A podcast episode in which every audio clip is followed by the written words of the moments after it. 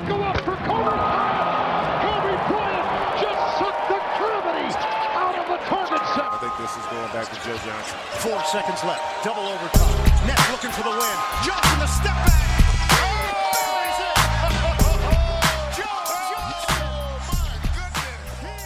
Moin und herzlich willkommen zu Ins Gesicht von Staudemeyer, eurem NBA-Podcast, Episode 110, also mal wieder ein Mini-Jubiläum. Mein Name ist Dirk Funk und mit dabei darf natürlich auch nicht fehlen, wie immer aus Hamburg, heute hoffentlich auch wieder mit stabilem Internet, Arne Tegen.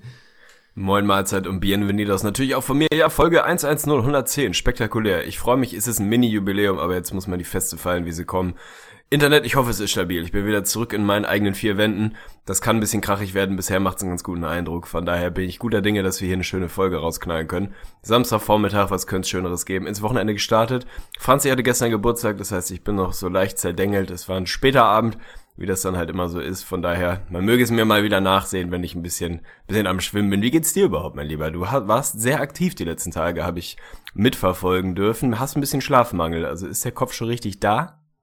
Ja, ich hatte auf jeden Fall Schlafmangel und das führt auch zu meinem Fauxpas, den ich mir natürlich gestern geleistet habe. Deswegen müssen wir kurz noch einen Schritt zurückgehen. Franzi, alles Gute nachträglich zum Geburtstag. Ich hab's gestern verplant. Eieiei. Scheiße, ja, das ist auf jeden Fall meiner. Da habe ich, das war schwach von mir, aber das kannst du ihr dann ja vielleicht abspielen später. Also ich wünsche dir auf jeden Fall alles Gute nachträglich. Ich hoffe, ihr hattet zusammen einen schönen Tag und dass der Arne sich vernünftig um dich gekümmert hat. Ja, das war auf jeden Fall so viel dazu. Aber man muss es mir vielleicht so minimal verzeihen, weil ich war gestern wirklich mehr oder weniger im Zombie-Modus unterwegs. Die Leute, die bei uns in der Talk-Gruppe sind bei Facebook, haben es ein bisschen mitbekommen. Ich durfte mal wieder eine Nachtschicht machen für Spox. Ein Spiel analysieren und das waren diesmal die Golden State Warriors gegen die Chicago Bulls. Also auf das Spiel kommen wir, glaube ich, gleich ein bisschen. Da kann ich ja ein bisschen von meinen Eindrücken erzählen und auch sonst so habe ich ja ein bisschen was von der Nacht mitbekommen.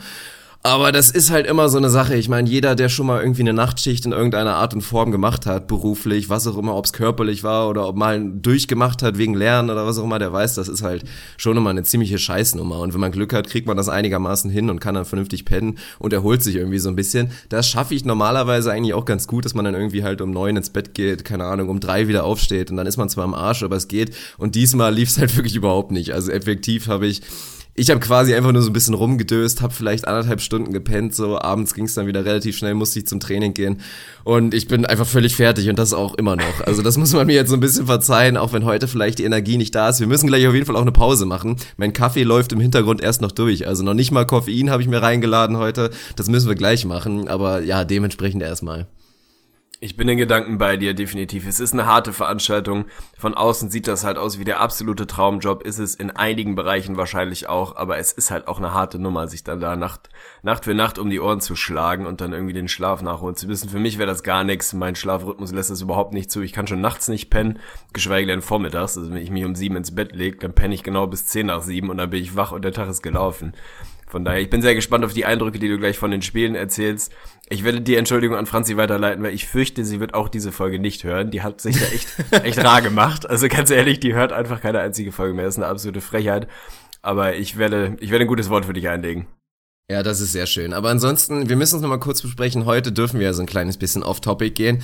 Ich will mit dir eigentlich nochmal das Problem ansprechen. Du hast mir vorhin schon wieder einen halben Strike gegeben und das auch völlig zu Recht, weil ich mir die Kommentare unter meinem Artikel durchgelesen habe und das bekanntlich der größte Fehler ist, den man machen konnte. Ich habe da auch einen kleinen Post gemacht, weil es ist schon immer ein bisschen undankbar. Also erstmal zum Thema auch Traumjob. Es ist natürlich mega cool, dass ich da jetzt so reingerutscht bin und die Möglichkeit habe, dass sehr, sehr viele Leute meinen Senf halt wirklich zu der NBA lesen können. Das ist natürlich erstmal prima. Aber die Sache ist ja im Prinzip, positive Rückmeldung bekommt man halt erstmal eigentlich gar nicht. Also man schreibt das so und wenn man was mitbekommt, dann ist es negativ. Also selten sagt man irgendwer, hey, deine Analyse war ja super. Also das ist ja ganz toll. Man liest halt immer nur irgendeinen Scheiß. Und heute war es mal wieder, beziehungsweise gestern war es mal wieder, der Titel. Und zwar großes Thema bei Spox allgemein. Inwiefern das verdient ist oder nicht, das ist so ein bisschen die andere Frage, ist Thema Clickbaiting. Und da, also erstmal, ich habe mich halt wirklich tierisch aufgeregt. Ich kann es verstehen, wenn Leute sich über Clickbaiting aufregen, wobei ich es eigentlich auch nicht so wirklich verstehen kann. Für mich gilt da eigentlich immer noch das Credo, du kannst die jetzt nicht, also wenn der Artikel super ist, wenn der Artikel astrein ist, so warum lässt man sich das irgendwie von einer Überschrift, die vielleicht so ein bisschen kontrovers ist, versauen und ignoriert einfach völlig den guten Content, der 97% des Artikels ausmacht und achtet dann auf einmal nur noch auf die Überschrift. Das kann ich nicht verstehen, aber was mich dann wirklich aufgeregt hat heute, weil man musste sich da schon viel anhören, aber diesmal war es wirklich einfach völlig unberechtigt. Wir kommen gleich auf das Spiel, aber die große Story war natürlich, dass Paul Dennis Zipser wirklich da einen Klatschshot reingenagelt hat und im Prinzip den Dagger geliefert hat gegen die Golden State Warriors und sie damit besiegt hat. Meine Überschrift war dementsprechend, Zipser erlegt die Warriors oder irgendwas in Crunch-Time. Und wenn man sich mal die Definition von erlegt wirklich googelt, einfach nur einmal eingeben, erlegen Definition, dann steht da, aus dem Tierreich kennt man es, zum Beispiel ein Tier mit einem Schuss erlegen, mit einem Schuss. Ich habe nicht geschrieben, Paul Zipser dominiert die Warriors oder Paul Zipser überragt oder irgend sowas. Und das fand ich einfach nur mal beschissen, aber sag mir vielleicht nochmal was dazu und ansonsten interessiert mich auch nochmal so, Thema Clickbaiting, wie du das so findest, ob das wirklich so schlimm ist, ob das überdramatisiert ist, das interessiert mich. Ja, also erstmal habe ich dir dann einen Strike für gegeben, dass du die Kommentare gelesen hast und dabei bleibe ich auch. Das darf man einfach nicht machen. Auch wenn man natürlich an Rückmeldung und Feedback interessiert ist und sich so ein bisschen angucken will, was die Community dazu sagt. Das ist halt ähnlich wie Facebook-Kommentare lesen. Man sollte es einfach bleiben lassen. Das frustet einen hammerhart. Ich habe ja selber so eine Journalistenvergangenheit in meiner beruflichen Laufbahn. Da ist es im Prinzip ähnlich. Schreibst einen sensationellen Artikel und dann kommen da halt Leserbriefe dazu von irgendwelchen frustrierten Spaten, die irgendwie links und rechts nicht voneinander unterscheiden können und sich einfach aufregen, weil der Mensch dazu neigt, eher negatives Feedback zu geben, als einfach mal zu sagen, Mensch, geil, schöner Artikel, hast du gut gemacht, vielen Dank. Die Leute hängen sich dann an absoluten Kleinigkeiten auf und haben halt einfach Bock, sich zu echauffieren, gerade im Internet, gerade was so die sozialen Medien, wozu man mittlerweile ja auch Spox irgendwie mehr oder weniger zählen muss, was so diese Community-Struktur da angeht. Ja, man muss da einfach lernen, wegzugucken. Wir haben ja selber irgendwie mehrere Artikel bei Spox mittlerweile veröffentlicht und publiziert. Ich habe da natürlich auch immer die Kommentare gelesen, weil es einen irgendwie interessiert. Aber das darfst du echt nicht machen. Es ist einfach ein Fehler. Man muss sich zwingen und konditionieren, diese Dinger nicht zu lesen. Es führt einen einfach, es bringt gar nichts. Es bringt einen nicht weiter. Das konstruktive Feedback, was man gerne hätte tatsächlich, das kommt über diesen Kanal einfach nicht. Also das muss man sich dann irgendwie anderswo holen oder zumindest nur in absoluten Ausnahmefällen. Und dann hast du da halt echt diese Leute mit Schaum vorm Mund, die sich dann darüber aufregen, dass irgendwie die Überschrift nicht so hundertprozentig nach ihrem Gusto ist, obwohl der ganze Artikel, wie du schon sagst, inhaltlich einwandfrei ist, hängen die sich halt an der Überschrift auf. Was so das Thema Clickbaiting angeht, muss ich jetzt ein bisschen vorsichtig sein, wie weit ich mich hier aus dem Fenster lehne. Ich find's relativ ätzend, ehrlich gesagt. Ich sehe das Phänomen auch bei Spox mehr und mehr um sich greifen, würde ich mal behaupten. Man kennt das so von der guten alten Bild-Zeitung, wo dann halt jeder Spieler ist prinzipiell erstmal ein Star oder ein Superstar. Also was weiß ich, dann sind da Artikel wie, ich weiß auch nicht, Sebastian Bönisch, Bundesliga-Star. Und sowas nervt mich einfach. Also dieser Hang zu Superlativen und zum Übertreiben, damit man eben da Klicks generiert. Ich kann es irgendwo aus der Perspektive verstehen. Du kannst da halt nicht hinschreiben, Paul Dennis Zipser trifft wichtigen Wurf in einem schönen Basketballspiel. Das liest halt keiner. Man muss da irgendwie ein bisschen, ja, in Anführungsstrichen reißerisch werden. Und in dem Beispiel jetzt finde ich es vollkommen in Ordnung. Also die Überschrift hat halt einfach das wiedergegeben, was da passiert ist. Und das ein bisschen aufregender, um eben Lust zu machen, so einen Artikel zu lesen. Also das würde ich da jetzt mal ausklammern. Prinzipiell dieses Phänomen Clickbaiting finde ich relativ nervig, weil es einfach, ja, für mich zu sehr ins Extrem geht. Es ist halt echt dieses, jeder ist jetzt ein Megastar, alles ist höher, weiter, spektakulärer und irgendwie oft kommt dann der Artikel da halt, ja, nicht so hundertprozentig mit, der dann dahinter steht. Also dieses Beispiel Özcan Ilyasova, was wir heute in der Facebook-Gruppe auch gelesen haben, das ist halt so ein Paradebeispiel, ganz ehrlich. Also ich habe nicht drauf geguckt, wer diesen Artikel geschrieben hat und wer diese Überschrift gemacht hat, ist mir auch egal, aber das ist halt so ein typisches Ding von, was soll so ein Scheiß, ganz ehrlich. Also eine Überschrift schreiben, die irgendwie wahnsinnig reißerisch, spektakulär, dramatisch klingt, damit die Leute auf den Artikel klicken, in dem effektiv nichts steht, beziehungsweise 180 Grad das Gegenteil von dem, was die Überschrift suggeriert. Sowas finde ich dann scheiße. Also dass man es ein bisschen spannend und dramatisiert formuliert, finde ich völlig legitim. Aber es muss halt zum Inhalt des Artikels passen. Und wenn das zu weit auseinander geht, wie es in vielen Fällen mittlerweile der Fall ist, dann finde ich es halt auch ein bisschen stumpf. Ja, der Artikel war von mir, danke. Nein, Quatsch. War nicht von mir. Ich weiß auch nicht, von wem er war, deswegen, ich will da keinen persönlich angreifen. Aber das ist ein gutes Beispiel, um es mal kurz zu illustrieren. Das haben ja jetzt viele Leute natürlich nicht gerade vor Augen, die jetzt gerade zuhören. War ein Artikel, in dem Özcan Ilyasova so ein bisschen über die neue Situation bei den Hawks gesprochen hat. Und die Überschrift titelte dann irgendwie, ich gehe Dennis Schröder irgendwie aus dem Weg oder irgend sowas. Was halt wirklich totaler Quatsch war. Im Prinzip ging es inhaltlich darum, dass er in der Offensive einfach sagt, so, Dennis Schröder soll machen, so, ich stelle mich einfach in die Ecke, so, das ist mein Job, den Court zu stretchen. Und das war natürlich so ein bisschen, das ist dann so dieser Grenzfall, wo es eigentlich schon eine halbe Lüge ist. Und man kennt es ja auch von YouTube, wo halt wirklich klassisch Clickbaiting einfach ist, man titelt irgendwas und es ist einfach nicht im Video vorhanden, sowas ist dann wirklich auch scheiße. Und vor allen Dingen auch in dem Beispiel, ich könnte schwören, dass im englischen Originalinterview Ersan Ilyasova bestimmt gesagt hat, in Offense, I'm just getting out of his way oder sowas. Und dass man dann auf Deutsch so wirklich übersetzt, um sich das geil zu machen, zu sagen, so, ich gehe Dennis Schröder aus dem Weg, ist natürlich auch irgendwie nicht so die perfekte Übersetzung. Also das finde ich auch ein bisschen grenzwertig, muss ich sagen. Ja, das sind halt genau die Dinger, wenn du irgendwie suggerierst, dass es absolut dramatischen Beef zwischen Ilyasova und Dennis Schröder geht und eigentlich geht's um absolut Basketball-related Geschichten, dass er einfach sagt, mein Job ist hier das Spacing, also mache ich ihm Platz, mehr oder weniger sinngemäß, und nicht, ich gehe ihm aus dem Weg, weil wir irgendwie totalen Beef haben und er meine Freundin geflankt hat. Also das finde ich dann halt schon einfach echt eine schwierige Geschichte, das kannst du eigentlich nicht bringen. Aber ansonsten ist das, glaube ich, ein Phänomen, mit dem man irgendwie leben muss. Und wie gesagt, an dich nochmal der Appell, lies einfach diese Kommentare nicht. Lies die bei uns in der Facebook-Gruppe, die sind konstruktiv und man darf ja auch kritisieren, sehr gerne sogar, aber halt auf einem vernünftigen Niveau und mit ein bisschen, ja, mit ein bisschen Substanz dahinter. Und das ist, glaube ich, bei uns tatsächlich, Shoutout an unsere Gruppe, in den meisten Fällen deutlich eloquenter und deutlich brauchbarer als das, was unter diesen Spox-Leser-Kommentaren so passiert.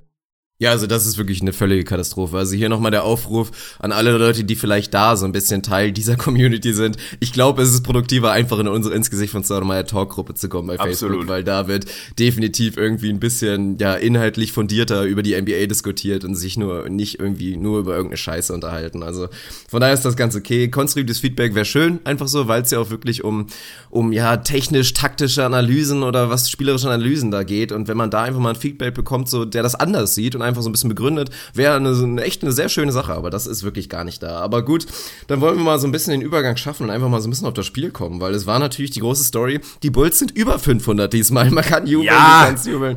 Ja, sie haben die Golden State Warriors geschlagen in einem, wir haben vorhin ganz kurz gequatscht, erwartungsgemäß geschlagen, in einem schon echt hässlichen Spiel, muss man sagen. Also es war wirklich nicht schön mit anzugucken, es war keine starke Bulls-Leistung, also man kann jetzt nicht sagen, man hat's öfter schon von den Bulls gesehen und das betone ich auch nochmal, hatte ich im Vorhinein auch schon gesagt, die Bulls sind ein Team, die haben's immer mal im Tank, wirklich ein großes Team zu ärgern, wenn sie einfach mal gut drauf sind.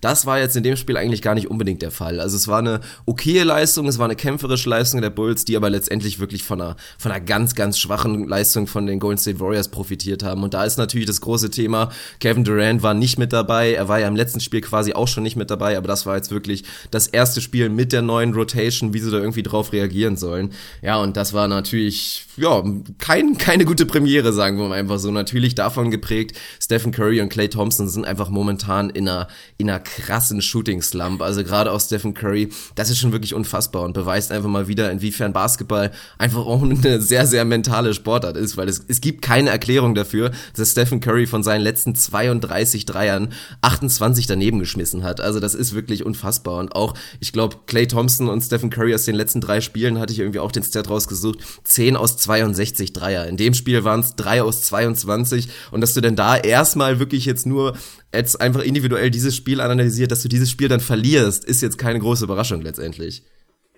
Nö, also das glaube ich, mit so einer Shooting-Leistung als Team haben sie da irgendwie 38,5% geschossen, satte 20% von draußen, 6 aus 30 Dreiern.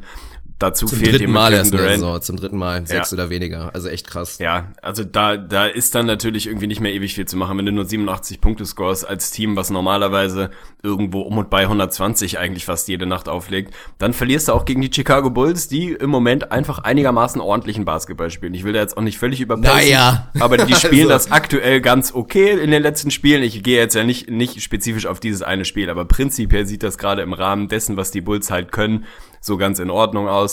Wenn die Warriors nur einen Dreier mehr treffen als die Bulls, dann ist da auf jeden Fall ja irgendwas nicht so richtig am Klicken in Golden State, was den Stat schon rausgesucht ist. Spektakulär. Und man muss ja auch mal sagen, zumindest von dem, was ich gesehen habe, ist es jetzt nicht so, als würden sie da absolut wilde Würfe erzwingen. Das sind die ganz normalen Dreier, die sie halt nehmen.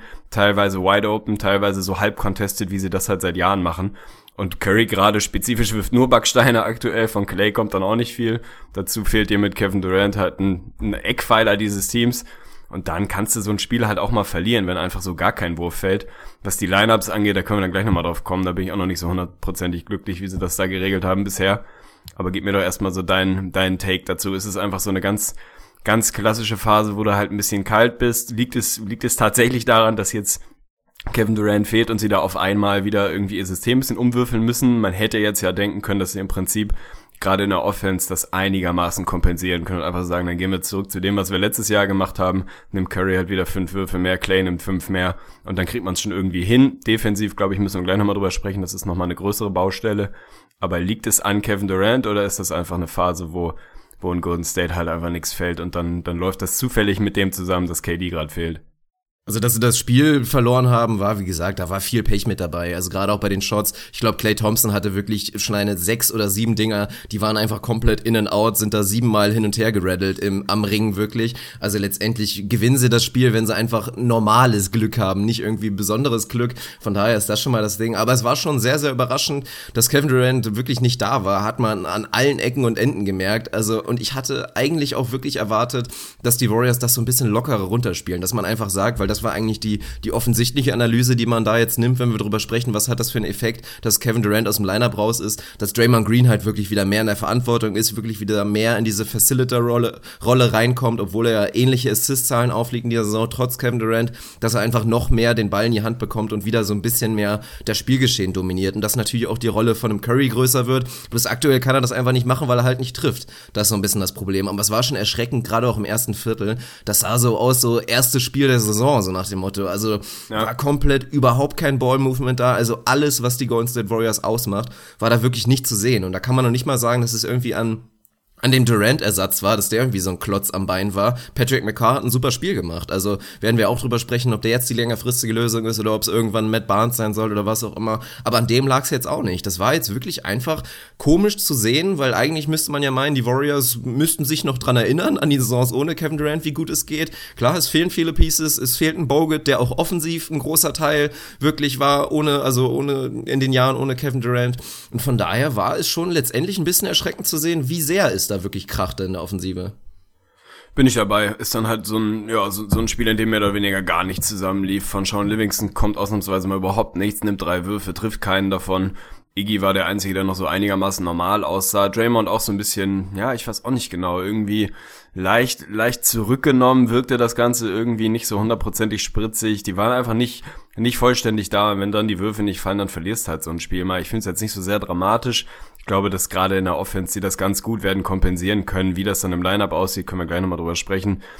Es ist ein bisschen schwierig. Also natürlich war irgendwie die ganzen ersten Monate der Saison stand im Prinzip die ganze Saison nur darunter, Kevin Durant so gut es geht zu integrieren, weil den Playoff-Seed, den kriegst du im Zweifel sowieso und dann später in der Postseason muss es halt funktionieren. Wir haben die ersten Wochen und Monate ein bisschen viel KD gesehen, dann hat Curry mal wieder so ein bisschen den Fokus übernommen, auf sich gezogen, was wir auch thematisiert hatten im Podcast. Also eigentlich waren sie auf einem guten Weg, da wirklich eine organische Einheit draus zu machen, dass alles einigermaßen klickt und funktioniert, deswegen die Verletzung absolut zur Unzeit, eigentlich in einer Phase, wo du wirklich das Feintuning Richtung Postseason übernehmen würdest.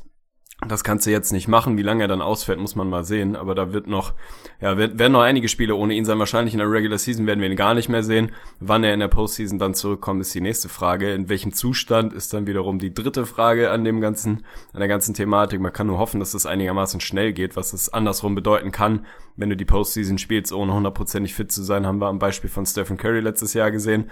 Da reichen dann halt ein paar Prozent, die fehlen. Das tut extrem weh. Also ich glaube schon, dass es gerade im Hinblick auf so, ja, die mittelfristige Playoff-Planung der Warriors, was das angeht, schon schwierig ist mit Durant. Ich glaube nicht, dass sie da ihren Seed verlieren. Da können wir gleich vielleicht auch nochmal drüber sprechen. Das werden sie gerade in der Offense schon hinbekommen, aber insbesondere defensiv fehlt da jetzt halt ein Key-Element, was Kevin Durant da dieses Jahr für die Warriors war. Ihnen fehlt Länge, ihnen fehlt Rim-Protection tatsächlich. Auch das hat Kevin Durant vernünftig gemacht die letzten Monate und da sind sie jetzt auch einfach ein Stück weit zu klein.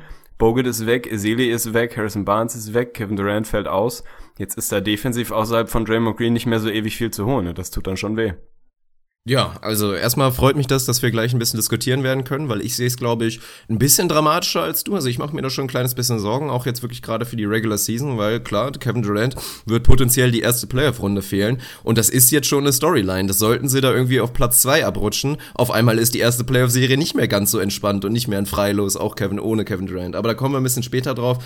Ansonsten defensiv erstmal, das war natürlich auch ein großer Punkt unter dem Stichwort, das fiel auf für mich. Was halt wirklich eklatant war, war die fehlende Rim Protection. Und gerade auch, wenn man sich das Matchup mal anguckt, die Golden State Warriors mit Steve Kerr sind ja wirklich absolut dafür bekannt, dass die immer einen sehr guten Scouting-Report haben und den auch wirklich absolut exekutieren. Und das ist ja, das darf man nicht so sagen, executen, also was auch immer. Also, aber dass sie das immer sehr, sehr gut hinbekommen. Und was ist der Scouting-Report gegen die Bulls? Mach einfach die scheiß Zone dicht und lass sie dagegen rennen. Das war auch wirklich am Anfang so, das war wieder unfassbar stumpf. Die Bulls halt null Spacing, null Gefahr von draußen wirklich und die sind da immer wieder gegen eine Wand gerannt. Aber es war halt trotzdem absolut schockierend, wie gut es halt trotzdem noch geklappt hat, weil einfach die Lineups nicht funktioniert haben. Also auch Draymond Green hatte diesbezüglich kein gutes Spiel und die ganzen, also erstmal Zaza ist kein Rim Protector, er ist einfach wirklich auf der vertikalen Ebene einfach nullen Faktor, ihm fehlte einfach jegliche Explosivität und dann die kleinen Lineups mit Draymond Green auf der 5 haben überhaupt nicht funktioniert, das war wirklich, also wie auf dem Spielplatz sind sie da jedes Mal wieder zum Korb gekommen, die Bulls, und auch die Lineups mit David West, der auch kurzzeitig auf der 5 gespielt haben, haben auch gar nicht funktioniert und dann ist das große Problem, wer jetzt eigentlich schon auch offensiv ein Riesenfaktor sein müsste, ist tatsächlich Javel McGee, also den werden sie brauchen, aber der ist defensiv halt einfach eine Katastrophe und auch wirklich alles andere als ein Rim Protector, auch wenn viele Leute das in dieser Saison wieder behaupten wollen, also der war wieder eine Katastrophe. Ich habe jetzt noch nicht Stats reingeguckt, aber gefühlt haben die wieder 7, also er hatte einen schönen Block wirklich in der Post-Up-Situation, wo er seine Länge und seine Athletik ausgespielt hat, aber ansonsten wirklich überhaupt keine Gefahr ausgestrahlt. Jedes Mal war es wieder super einfach, gegen ihn abzuschließen am Korb. Und das ist erstmal ein Riesenproblem. Und das andere große Problem, stumpf ausgedrückt, ohne Kevin Durant fehlt diesen Golden State Warriors jetzt ein bisschen Shooting. Das ist einfach so. Die sind jetzt einfach wieder extrem abhängig davon, dass entweder Clay Thompson oder Stephen Curry eine sensationelle Leistung zeigt. Meistens ist das so, bloß wenn beide unterdurchschnittlich unterwegs sind, dann fragst du dir auch so langsam ein bisschen in der NBA, in der es immer mehr Teams gibt, die wirklich ballern ohne Ende, wo sollen die Dreier herkommen? Jetzt mal ganz stumpfer Stat wirklich. In der letzten Saison hatten die Golden State Warriors 10 Spieler, die Dreier getroffen haben. Diese Saison sind es nur noch 7. Du hast die 4 Starter, dann hast du einen Patrick McCaw, du hast einen Ian Clark und einen Andre Iguodala. Und da kannst du auch nicht mehr so wirklich viel von erwarten. Also das Shooting von Kevin Durant fehlt. Und wenn dieses Slump von Curry und Thompson noch ein bisschen weitergeht, dann mache ich mir da akut erstmal ein bisschen Sorgen.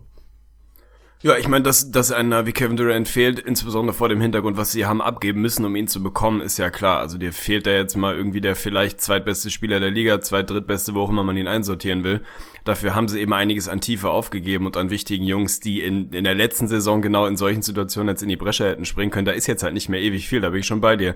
David West kann dir immer mal wieder so für 10, 15 Minuten irgendwie so einen kleinen Spark geben, aber ist jetzt auch niemand, auf den ich da irgendwie wahnsinnig große Stücke halten würde. Iggy wird älter, das sieht man immer mehr. Der ist natürlich nach wie vor da so ein absolut entscheidender Faktor, aber dass der dir jetzt auf einmal da 5 Dreier reinbolzt, ist halt irgendwie auch nicht zu erwarten.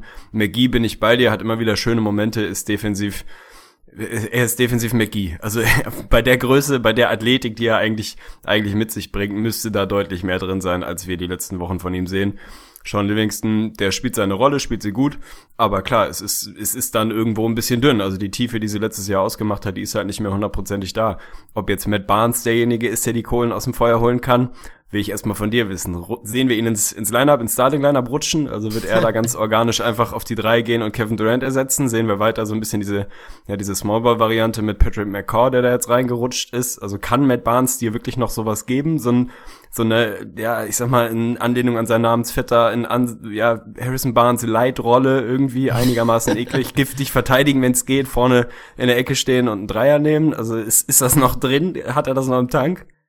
Das kann er an sich schon und ich fand den Move jetzt auch gar nicht schlecht, also gerade jetzt auch mal im Vergleich, dass sie eigentlich José Calderon holen wollten, was für mich konnte ich überhaupt nicht nachvollziehen, also da hatte ich wirklich 7 Fragezeichen im Gesicht, das wäre für mich absolut keine vernünftige Lösung gewesen und so aus der Notsituation hast du jetzt jemanden geholt, der dir zumindest akut so ein bisschen helfen kann, weil ja, in einem sehr gut funktionierenden Lineup kannst du ihn da mit reinstellen und dann tut er dir auf jeden Fall nicht weh, so, dann macht er das, was er machen muss, ganz gut zu verteidigen, ich sehe ihn da nicht auf dem Niveau von einem Harrison Barnes, dessen wirklich ich, defensive Versatilität, die wir jetzt da bei Dallas wieder sehen, die ist einfach nach wie vor jetzt auch im Nachhinein unterschätzt. Der war unfassbar wichtig, was das angeht. Jemand, der wirklich Position 2 bis 4,5, inzwischen macht das ja bei Dallas auch regelmäßig, dass er immer wieder das Center-Matchup verteidigt. Das kann einfach kaum einer in der NBA dir wirklich das liefern. Und deswegen, das ist einfach sehr, sehr schwer zu ersetzen jetzt in dieser Situation. Und Kevin Durant ist natürlich da als Ersatz eine absolute Luxuslösung, weil der defensiv halt wirklich auch einen großen Schritt gemacht hat und inzwischen sehr, sehr weit ist. Matt Barnes, ja, der wird sein Matchup ganz gut verteidigen und wird offensiv auch mal seinen Wurf treffen.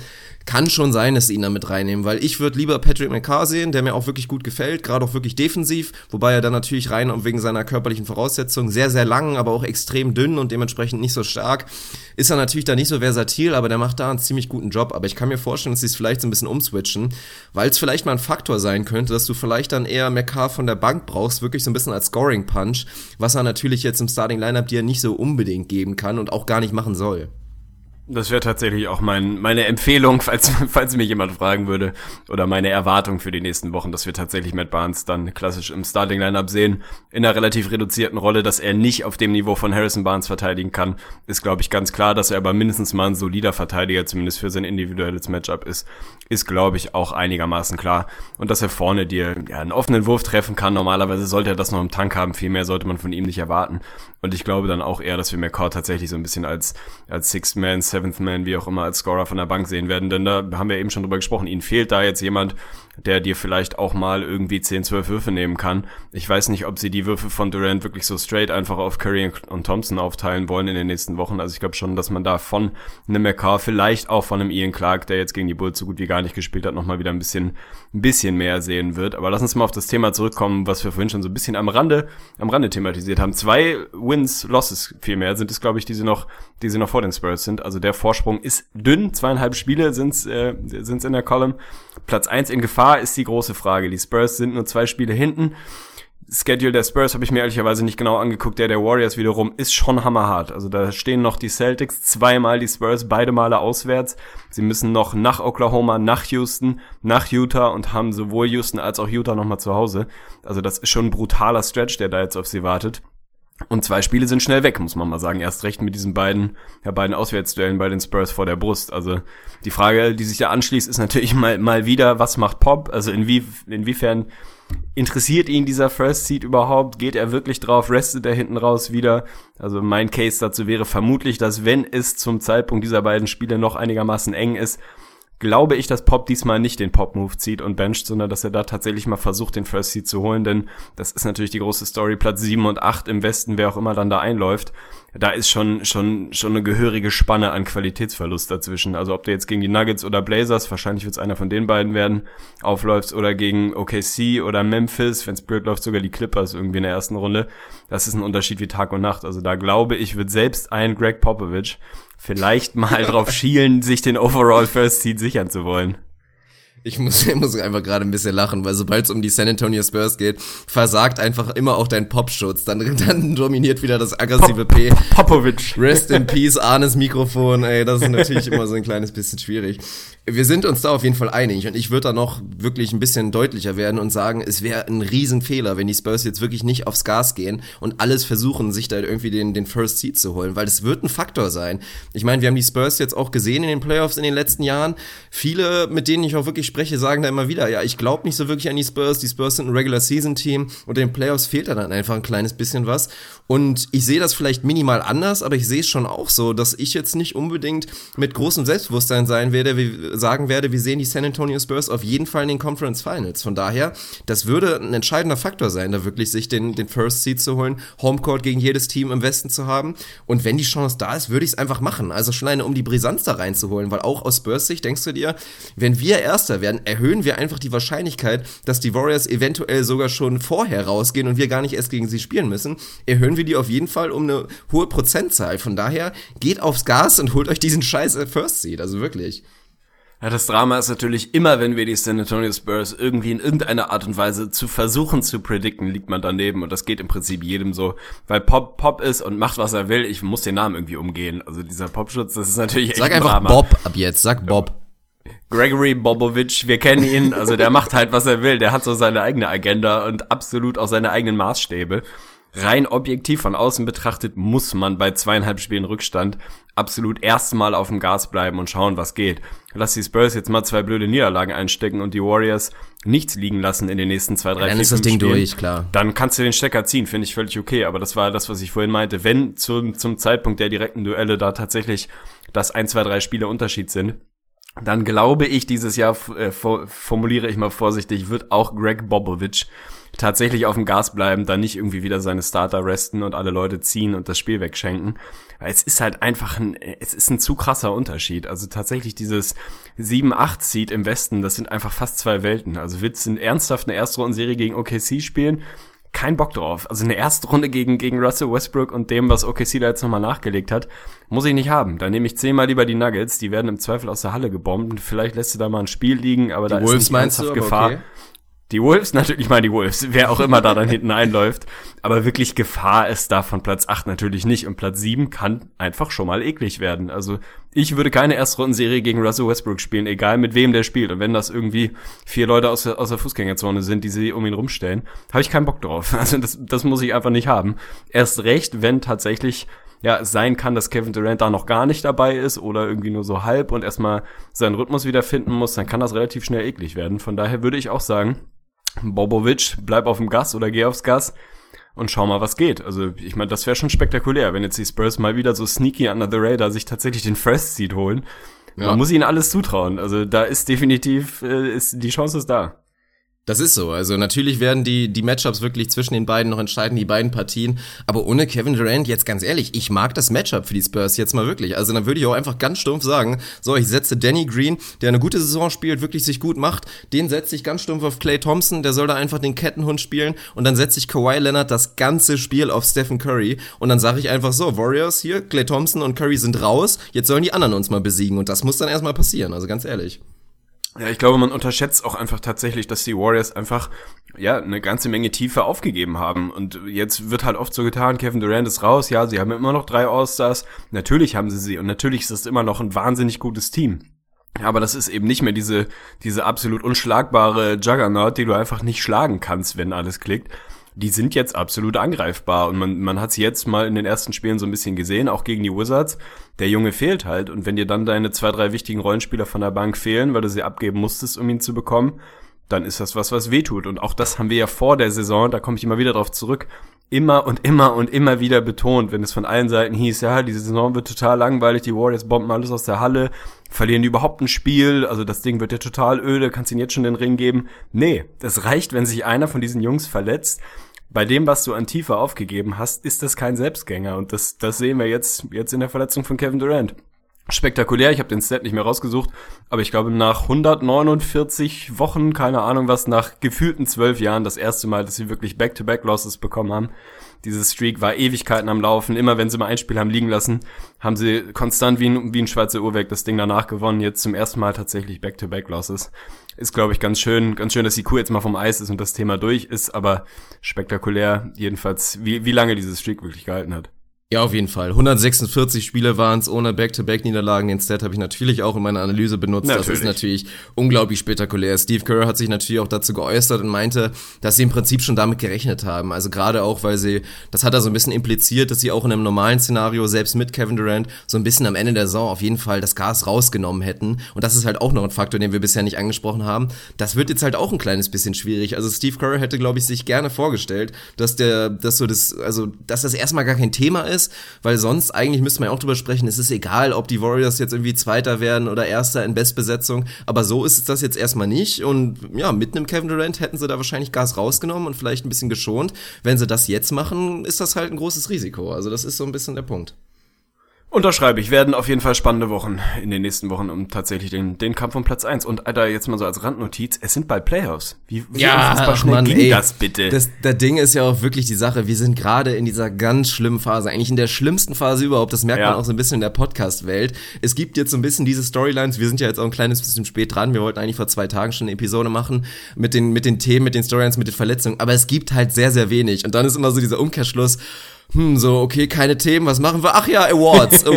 Mein MVP ist, so, das ist auch immer ziemlich stumpf. So, man kann jetzt Awards machen, wir heben uns das auf jeden Fall auch noch ein bisschen auf. Also das wäre mir jetzt zu stumpf, jetzt wirklich anzufangen. Wir wollen gleich noch so ein bisschen über die Joel Embiid-Thematik nochmal mit Rookie of the Year nochmal ein kleines bisschen aufgreifen. Aber ansonsten wollte ich dir nur mal kurz sagen, das hatten wir nämlich auch mal geplant, das machen wir bestimmt in der nächsten regulären Episode, die ja dann so grob in einer Woche sein wird. Wir wollen mal so ein kleines Fazit ziehen, wie denn unsere Predictions bisher so waren. Und ich habe eine gute Nachricht für dich.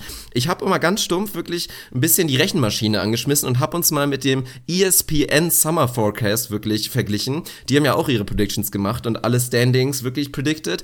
Und wir sind besser aktuell. Wir sind wirklich besser, wenn man einfach nur die reine Abweichung nimmt. Also wenn man jetzt ausrechnet, wir haben zum Beispiel die Clippers auf 2 getippt, sie sind jetzt auf 5 gerade, dann wäre das ein +3. Und wenn man das so wirklich durchrechnet, dann war ESPN Stand zumindest vor 2 Tagen, waren sie bei +50 in den Abweichungen und wir bei +47. Das ist Klatsch. Das ist definitiv Klatsch. Auf die Episode freue ich mich tatsächlich jetzt schon. Da gibt's ein paar spannende Geschichten. Und ja, wenn man auf die Standings guckt, ich fühle mich da nach wie vor ganz gut. Also wir haben im Prinzip paar Scheißausfall, einen Totalausfall anstelle der New York Knicks, die jetzt natürlich devastating Injury von Joakim Noah, müssen wir drüber sprechen. Die Titelchancen schwinden in New York.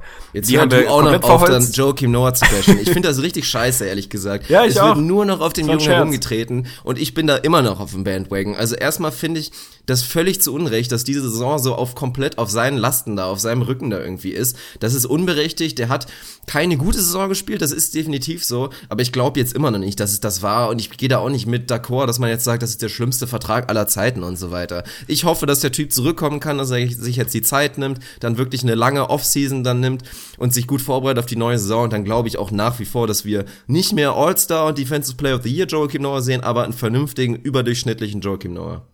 Würde ich nach wie vor beides unterschreiben. Also wer die Probleme der New York Knicks irgendwie auf Joakim Noah projiziert, das ist halt deutlich zu kurz gegriffen. Also was in New York im Argen liegt, haben wir immer mal wieder thematisiert. Sich da hinzustellen, sich einfach einen der teuren Verträge rauszusuchen und zu sagen, ja, an Noah liegt's, was für ein Scheißvertrag.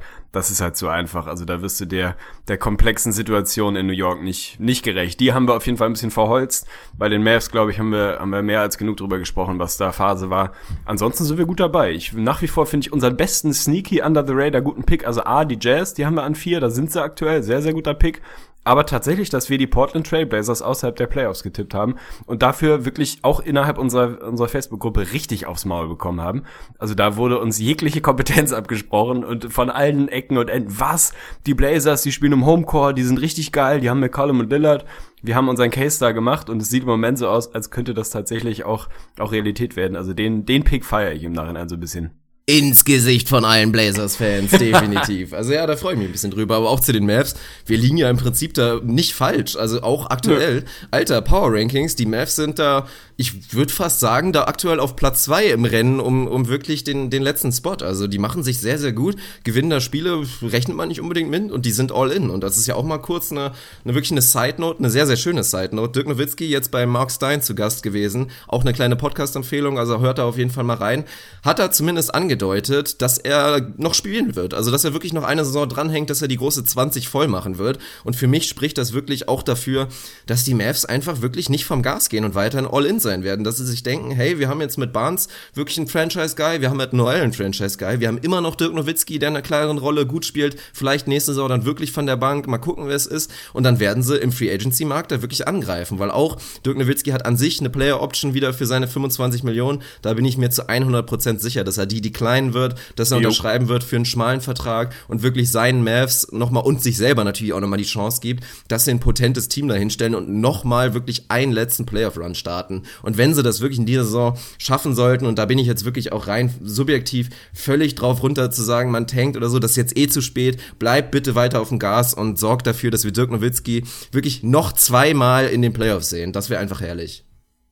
Ja, ich habe den Podcast noch nicht gehört, ist natürlich shortlisted bei mir, aber habe schon die Zusammenfassung dessen, was er da von sich gegeben hat, gelesen. Ist natürlich eine sehr, sehr schöne Nachricht, dass er tatsächlich die 20 Jahre als Mav voll machen will und dann mit 40 irgendwann abtreten will.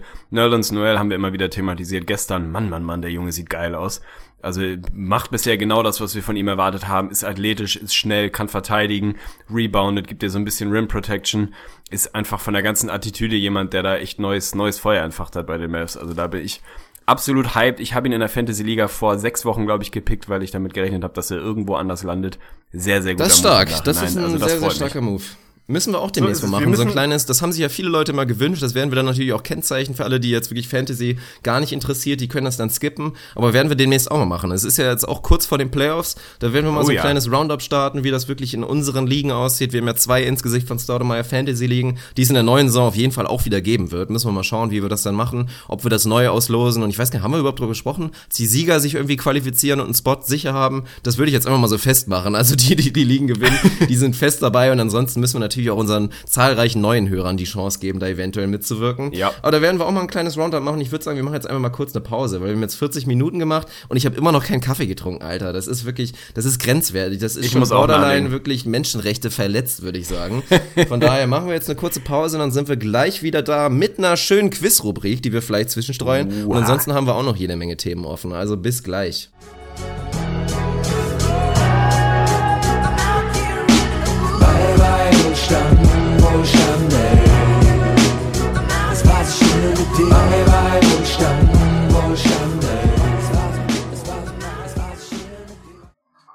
Da sind wir wieder. Massives Shoutout natürlich an dieser Stelle an unseren Haus- und Hof-Texter, musikalischen Support, Bruder im Geiste, Krügo, von dem dieser kleine Snippet mal wieder kam. Ich habe es auf Facebook gepostet. Ich weiß nicht, ob die meisten Leute das mitbekommen haben.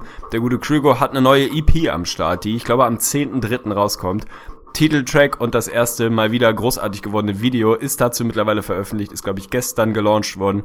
Also schaut mal bei uns auf der Facebook-Seite vorbei, guckt euch das Video an, gönnt euch den Track und guckt dann bei Krügo direkt auf der Seite rum. Der hat unser Intro und Outro gebaut und hat auch immer mal wieder hier so kleine Snippets dazwischen. War auch schon Gast im Podcast, der erste und einzige bisher. Also massives Shoutout an den Jungen, guckt mal vorbei, es lohnt sich.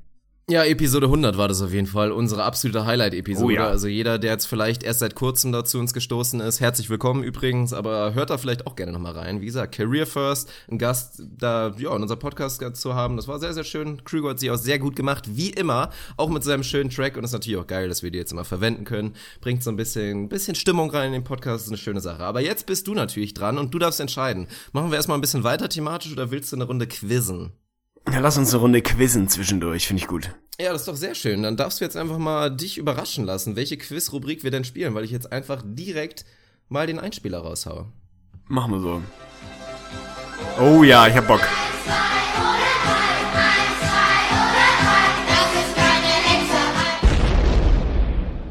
Surprise, Motherfucker. 1, 2. Skip to my loose, girl, skirr. Das Rap-Airhorn ist einfach immer wirklich, also ja, im wahrsten Sinne des Wortes Musik in meinem Ohr, wirklich. Das Rap-Airhorn einfach ein Knaller. Ja, ich bin auch nach wie vor absoluter Fan davon. Geil, das ist unsere neueste Quiz-Rubrik. Du darfst dir erklären, das ist deine Kernkompetenz gewesen. Ich glaube, das ist sehr, sehr einfach wirklich. Im Prinzip, es geht einfach um eine Frage. Ich stelle dir einfach eine Frage, es gibt 3 Antwortmöglichkeiten. Also das ist relativ leicht. Es ist denkbar simpel, ich freue mich auf jeden Fall. Das heißt, 33% Chance habe ich jedes Mal, auch wenn ich gar keine Ahnung habe. Das ist wichtig. Also hau mal raus, ich bin gespannt, was es heute gibt. Ja, fangen wir da einfach mal an mit der ersten Frage und dazu jetzt kurz eine kleine Hintergrundstory. Wir haben ja jetzt auch in dem Podcast mal wieder sehr viel über Three-Point-Shooting geredet und über die Entwicklung, wie alle wirklich wie wild am Bomben sind.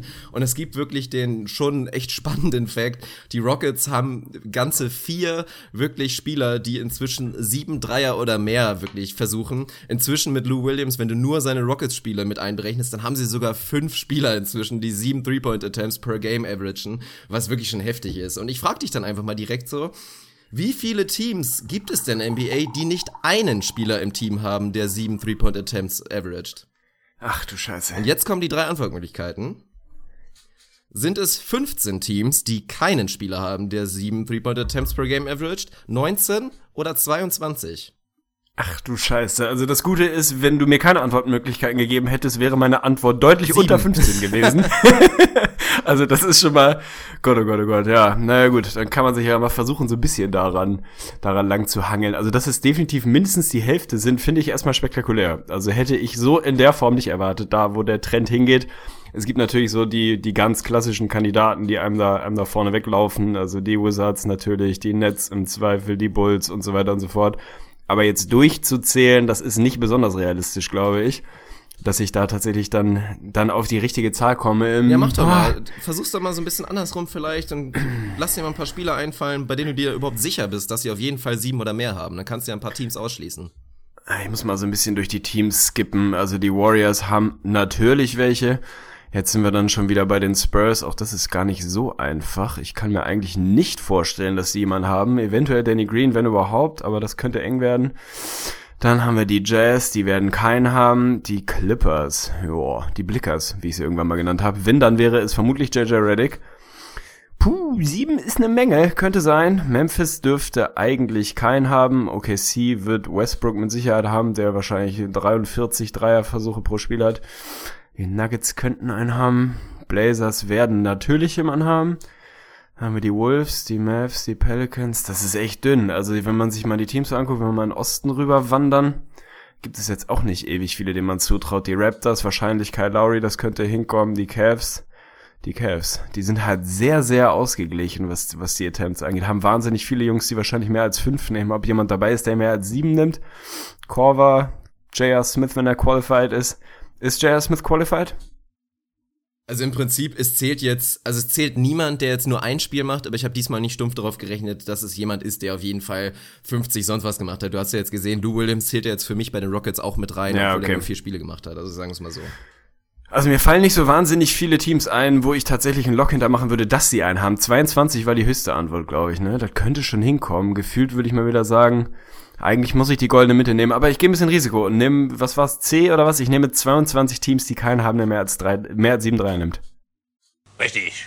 Oh, geil. Das ist scheiße. Da habe ich dir natürlich auch geholfen, mit dem Ansatz mal so ein bisschen durchzureiten, weil man merkt relativ schnell, es gibt nicht so viele. Du lagst jetzt teilweise auch so ein bisschen daneben, aber es gibt wirklich nur 7 Teams, die einen Spieler haben, der mehr als 7 Dreier pro Spiel nimmt. Und da fangen wir mal an. Dallas hat tatsächlich einen. Wesley Matthews ist mit dabei. Matthews, ja. Washington hattest du mal kurz eliminiert. Die haben natürlich Bradley Beal, der auch 7 pro Spiel rausknallt oder mehr. Portland hat Damian Lillard. Die Lakers haben Swaggy P, Nick Young tatsächlich 7 Dreier pro Spiel.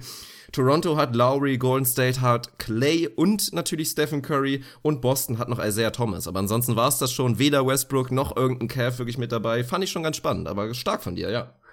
Ja, stabil. Das ist das 1-0, das nehme ich mit. Das ist ein guter Auftakt. So, die nächste Frage. Auch da mal wieder natürlich eine kleine Background-Story.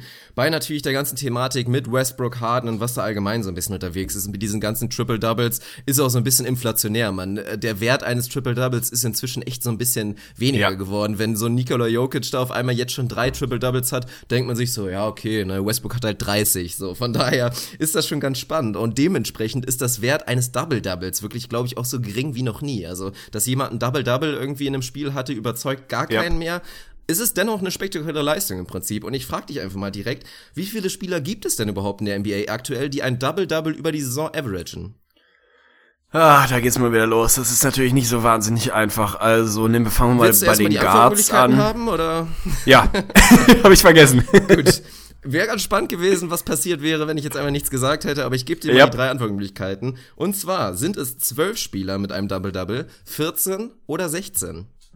Und ist aber auch alles immer wieder eng beisammen. Also, da müssen wir es jetzt ja mal wieder versuchen durchzugehen. Fangen wir mal mit Captain Obvious an. Westbrook ist natürlich dabei, James Harden ist dabei und John Wall wird dabei sein. Das werden die Guards sein, die zweistellige Assist-Averagen im Normalfall. Das wären schon mal 3. Und dann hast du natürlich so die ganz klassischen Big Men, die mit den Rebounds daran kommen. Das wären dann so Kategorie Rudy Gobert wäre 4, Dwight Howard 5, Andre Drummond 6, Gott, muss ich mal durchgehen. Selbst ein Marcin Gortat könnte da wahrscheinlich mit dabei sein, knapp was die Rebounds angeht. 12 war die geringste Antwort, ne?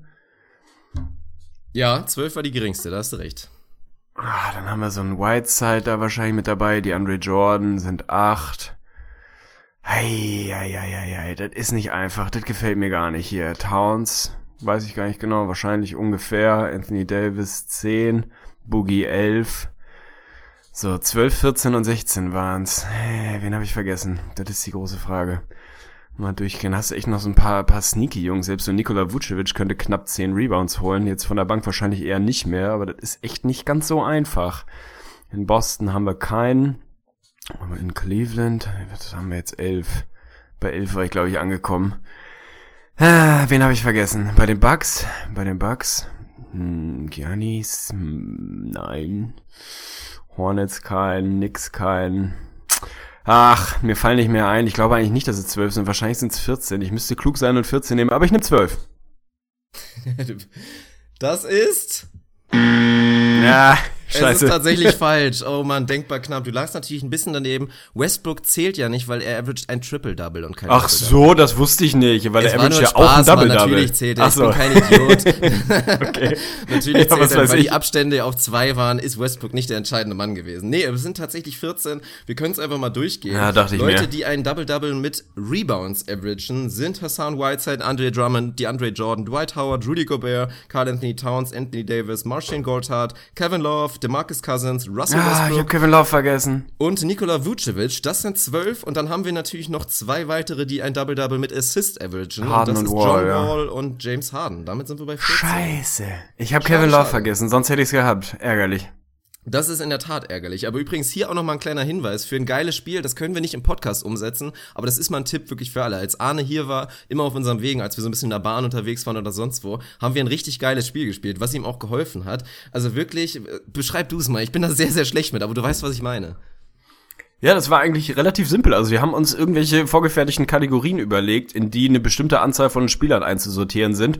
Und dann geht's straight abwechselnd. Also Beispiel war meinetwegen Spieler, die mindestens 20 und maximal 25 Punkte pro Spiel averagen oder zwischen 15 und 20. Oder Spieler, die Big Man sind und 80% ihrer Freiwürfe treffen, was auch immer. Also einfach irgendwie so eine Kategorie zu finden und dann abwechselnd durchzusagen. Also man ist abwechselnd dran. Und derjenige, der nicht dran ist, hat die Chance, den Call des anderen anzuzweifeln. Wenn er richtig liegt, kriegt man selber einen Punkt. Wenn der andere richtig lag, gibt's halt einen Strike. Und dann spielt man bis 3 oder bis 5 oder wie auch immer man lustig ist. Sensationelles Spiel. Also man muss ein bisschen kreativ werden, was die Kategorien angeht. Aber wir haben da epische Schlachten gehabt, die sich dann teilweise einfach mal über eine Stunde oder so ähnlich ziehen, weil es halt so viele Jungs gibt und man sich so oft nicht sicher ist, zweifle ich den jetzt an, zweifle ich ihn nicht an. Ist kein Format für einen Podcast, aber sensationell für eine Bahnfahrt, wenn du mit einem Kumpel unterwegs bist und ein bisschen Zeit hast, kann man tatsächlich auch einfach über Stunden spielen. Also man muss sich das ja nicht in 5 Minuten durchziehen. Finde ich absolut massiv unterbewertetes Spiel, macht Bock. Ja, so ist es. Deswegen wollte ich einmal den Tipp raushauen. Ist übrigens auch ein geiles Saufspiel. Haben wir natürlich nicht gemacht hier, aber muss man mal dazu sagen. Gut, wir machen weiter mit der dritten Frage. Ich drehe einmal meinen schlauen Zettel um. Meine Handschrift ist heute mal wieder absolute Katastrophe. Ganz was Neues. Will ich spontan einen Tegli wirklich für verteilen, noch schlimmer als sonst. Aber wir machen weiter. Und zwar, in dieser Saison, wirklich traurige Geschichte für mich, ein bisschen untergegangen bisher die Per 36 Könige. In der letzten Saison haben wir das regelmäßig getrackt, wirklich über Boban gesprochen, über Michael Beasley gesprochen, wen es da sonst noch so gab. In dieser Saison haben wir es, glaube ich, echt noch nicht einmal gemacht. Irgendwie uns mal so richtig schön für 36 Stats vergleicht. Haben wir, glaube ich, einmal bei NBA-Quartett gemacht, aber nicht wirklich. Und das muss sich dringend ändern. Von daher reden wir jetzt natürlich über unseren unangefochtenen Per 36-König Michael Beasley. Und ich frage dich ganz straight, wie viele Punkte averaged Michael Beasley aktuell per 36? Naja, dann gib mir mal die Antwortmöglichkeiten. 18,7, 20,4 oder 22,3? Ach Gott, ey, das ist doch auch wieder so eine Geschichte. Woher soll ich das denn wissen, Mann? Also, dass Michael Beasley da eine absolute Maschine ist, gerade die letzte Saison, ist kein großes Geheimnis. Bei den Bucks ist natürlich durch die Verletzung von Chris Middleton so ein bisschen, ja, sind ein paar Schüsse frei geworden, da wo natürlich auch ein Beasley mit reingesqueezed ist. Ach Gott, also 18 kommt mir eigentlich deutlich zu wenig vor. Ich hätte gedacht tatsächlich auch, dass es eher noch höher gehen kann. Finde ich schwierig, würde mich eigentlich impulsiv für die Mitte entscheiden wollen, mache es aber nicht, sondern 22. 22 ist nicht wenig. Ich habe nicht so viel Bucks geguckt die letzten Wochen, insofern habe ich es nicht genau auf dem Schirm. Chris Middleton ist wieder zurück, nimmt natürlich so ein bisschen Spotlight und auch Giannis, der da ja einfach vollkommen am Durchladen ist.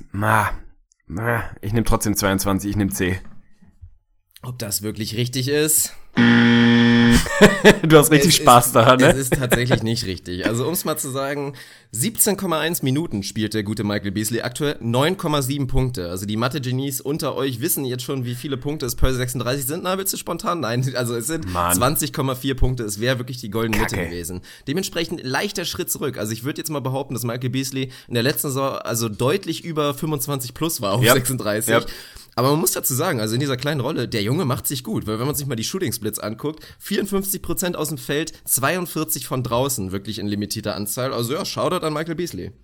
Wir sind immer Fans gewesen und er beweist, dass er in einer kleinen Rolle einem Team helfen kann. Und das ist ja im Prinzip mehr oder weniger das, was wir von ihm erhofft oder erwartet haben. Also Shoutout auf jeden Fall. Aber kein Shoutout an mich. 1-2.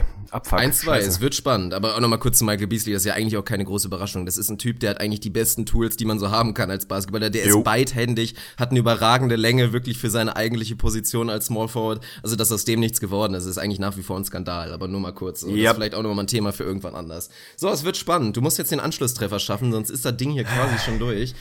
Und es geht so ein bisschen über, ja, auch unsere paar Tage, die wir zusammen hatten, weil man hat ja gesehen, ich hatte meine Andre Drummond Challenge, meine Freiwurf Challenge, hab da sensationelle 63% getroffen, wirklich, absolut stark. Sensationelle. Und dann frage ich dich jetzt einfach mal, wie viele Spieler gibt es denn aktuell in der NBA, die schlechter sind als ich, die also weniger als 63% averagen? Wichtig dabei, sie müssen hier jetzt wirklich qualifiziert sein, und qualifiziert bedeutet, sie müssen on pace sein, 125 Free Throw Makes in der Saison zu haben. Okay, ja, dann haben wir was. Die Antwortmöglichkeiten lauten: Es gibt 7 Spieler, die weniger als 63% von der Linie treffen, 9 oder 11.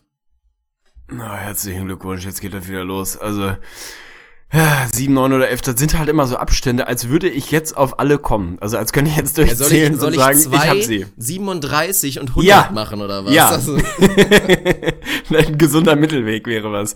Also ich meine, es gibt natürlich so die bekannten Kandidaten mit einem Drummond, mit einem DeAndre Jordan, die natürlich qualifizieren und da nicht genug treffen. Ich kann mir selbst tatsächlich vorstellen, dass Pau Gasol dieses Jahr drunter ist. Der hat ein katastrophales Freiwurfjahr, wie man auch letzte Nacht wieder sehen konnte, als er einen Klatsch-Freiwurf liegen gelassen hat.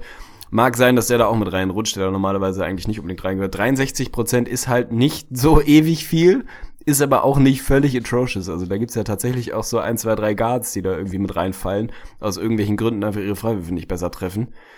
7, 9 oder 11. Boah, eigentlich würde ich gerne wieder die goldene Mitte nehmen, aber ich kann nicht zweimal nacheinander die Mitte nehmen, beziehungsweise eben hätte ich sie nehmen sollen, da wäre es richtig gewesen. Wenn ich sie jetzt nehme, ist sie garantiert falsch. Twisted Psychology ist ja, wie gesagt, mein Parallelstudiengang. Ich nehme tatsächlich bisschen bold prediction. Ich nehme 11. Du nimmst 11, dann sind wir jetzt mal gespannt, ob das richtig ist. Schade, aber ich kann dir zumindest eine gute Nachricht geben. Die goldene Mitte wäre auch falsch gewesen. Es sind tatsächlich nur 7. Und das ist wirklich so ein kleines bisschen überraschend. Also liegt natürlich auch daran, dass nicht alle unbedingt qualifizieren. Aber ja, es sind doch relativ wenige, die wirklich so eklatante Probleme von der Linie haben. Um sie mal namentlich zu erwähnen, Andre Drummond ist da das absolute Schlusslicht mit 41%, der aber 5,5% immerhin besser schießt als letzte Saison. Das muss man mal dazu sagen. Die Andre Jordan 49%, auch 6% besser als letzte Saison. Dwight Howard ist mit dabei mit 54%, Mason Plumlee 56%, Hassan Whiteside 59%, der hat einen ordentlichen Schritt zurückgemacht von der letzten Saison. Allerdings. Da war er noch bei 65%. Nene ist mit dabei, Teach Me How To und so weiter, 60%, und Terrence Jones auch mit 60,6% dabei. Ach man, ärgerlich, dann ist das 1-3. Pau Gasol würde ich gerne nachgucken, macht mein Internet natürlich nicht mit, aber der ist auf jeden Fall auch katastrophal. Werde ich gleich mal für dich auf dem Handy machen. Ich würde jetzt einfach mal mein Over-Under auf 63% setzen und das Overnehmen. Du Maschine. Das ist sehr stark von mir, sehr, das sehr stark. Das ist stark. Gut, oh Gott. Also es geht jetzt eigentlich nur noch um den Ehrentreffer, aber streng dich bitte an, 1-4 wäre doch schon ziemlich Downer, weil wir haben gleich noch ein paar Themen offen. Ich will jetzt nicht, dass du total schlecht gelaunt durch die letzte halbe Stunde reitest, von daher. Strengen wir uns nochmal an. Ich muss zugeben, ich hatte keinen Bock mehr bei der letzten Frage, ich habe was ganz Stumpfes genommen. Ich habe wirklich lange überlegt, noch was Geiles zu finden und habe einfach wirklich was ganz Stumpfes genommen. Es geht um Derrick Rose und wir sind wieder bei der Thematik Dreier. Ich frage dich ganz, ganz stumpf, wie viele Dreier hat Derrick Rose in dieser Saison getroffen? 13, 17 oder 19?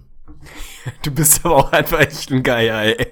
Also, ja, das Derrick Rose ist nicht unbedingt seine Kernkompetenz, das Dreier zu schießen, ist kein großes Geheimnis.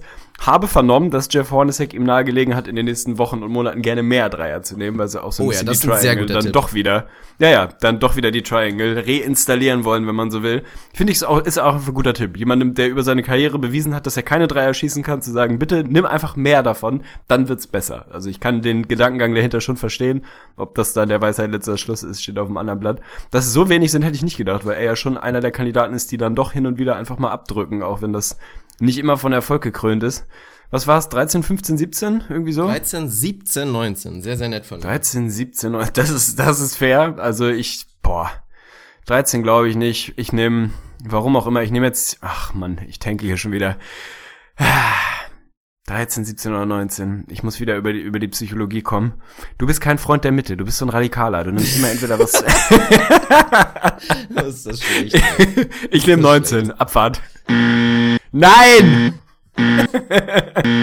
So, die hattest du dir alle verdient. 4 falsche Antworten, Mann, das ging aber auch nicht in die Hose. Es sind tatsächlich nur 13, weil da muss man mal negativ Shoutout an Jeff Hornacek, der ihn jetzt überzeugen will. Weil für mich hat Derrick Rose eigentlich das einzig Richtige gemacht und hat aufgehört, Dreier zu nehmen. In 53 Spielen hat er tatsächlich 53 Dreier genommen, hat 13 davon getroffen. Das sind glorreiche 22, ja, wenn ich meine Handschrift lesen könnte, wäre das schön. 22,8% müssten das ungefähr sein. Also sehr, sehr stabil. Ist natürlich eine super Idee, wenn der jetzt wieder 4 pro Spiel nimmt. Von daher, schade. Mir hat Spaß gemacht, auch wenn es nicht ganz so erfolgreich war. Mir auch. Ich bind jetzt einfach mal ab und ich gebe dir nochmal kurz die Info. Pau Gasol, 67% von der Linie. Oha, na siehste.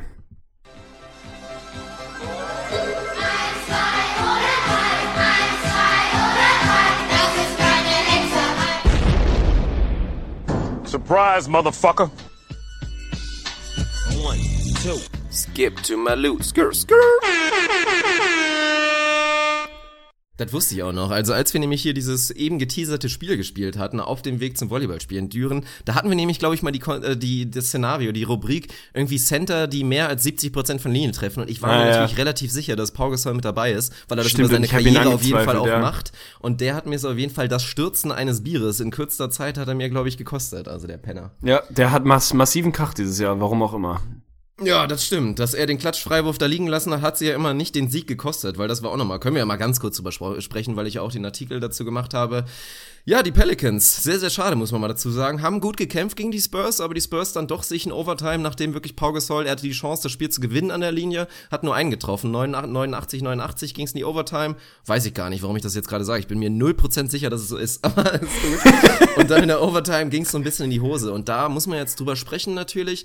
DeMarcus Cousins, ich habe über seine ersten 3 Spiele berichtet, diesen Artikel kann man auf unserem Blog sehen, insgesicht von staudemeyer.de, dann hat er sich ein Technical geholt im 3. Spiel, das 4. Spiel haben sie ohne ihn bestritten, nur mit Anthony Davis haben sie gewonnen. Jetzt ist DeMarcus Cousins wieder zurück und verlieren prompt wieder. Also 4 Spiele mit DeMarcus Cousins, 4 Niederlagen und es gibt zumindest vielleicht schon so den ersten leichten Grund, wieder die nächste Krise so ein bisschen zu prognostizieren, weil es natürlich darum ging, ich habe natürlich auch in die Stats reingeguckt, DeMarcus Cousins, glaube ich, einen Wurf bekommen in der kompletten Overtime, Anthony Davis 2. Ich glaube, Jrue Holiday hat 4 genommen, also das lief nicht ganz so gut. Und auch DeMarcus Cousins hat das nicht gefallen, hat sich nach dem Spiel geäußert und darüber gesprochen, dass die Late-Game-Execution, die Overtime-Execution wirklich ganz schlimm war, seiner Meinung nach. Bin ich mal so ein bisschen gespannt. Aber du hast meinen Artikel, weiß ich gar nicht, ob du ihn inzwischen überhaupt gelesen hast, aber hast natürlich den Eindruck da dann auch so ein bisschen bekommen. Aber was ist denn deine Meinung aktuell zu der ganzen Pelicans-DeMarcus Cousins-Situation?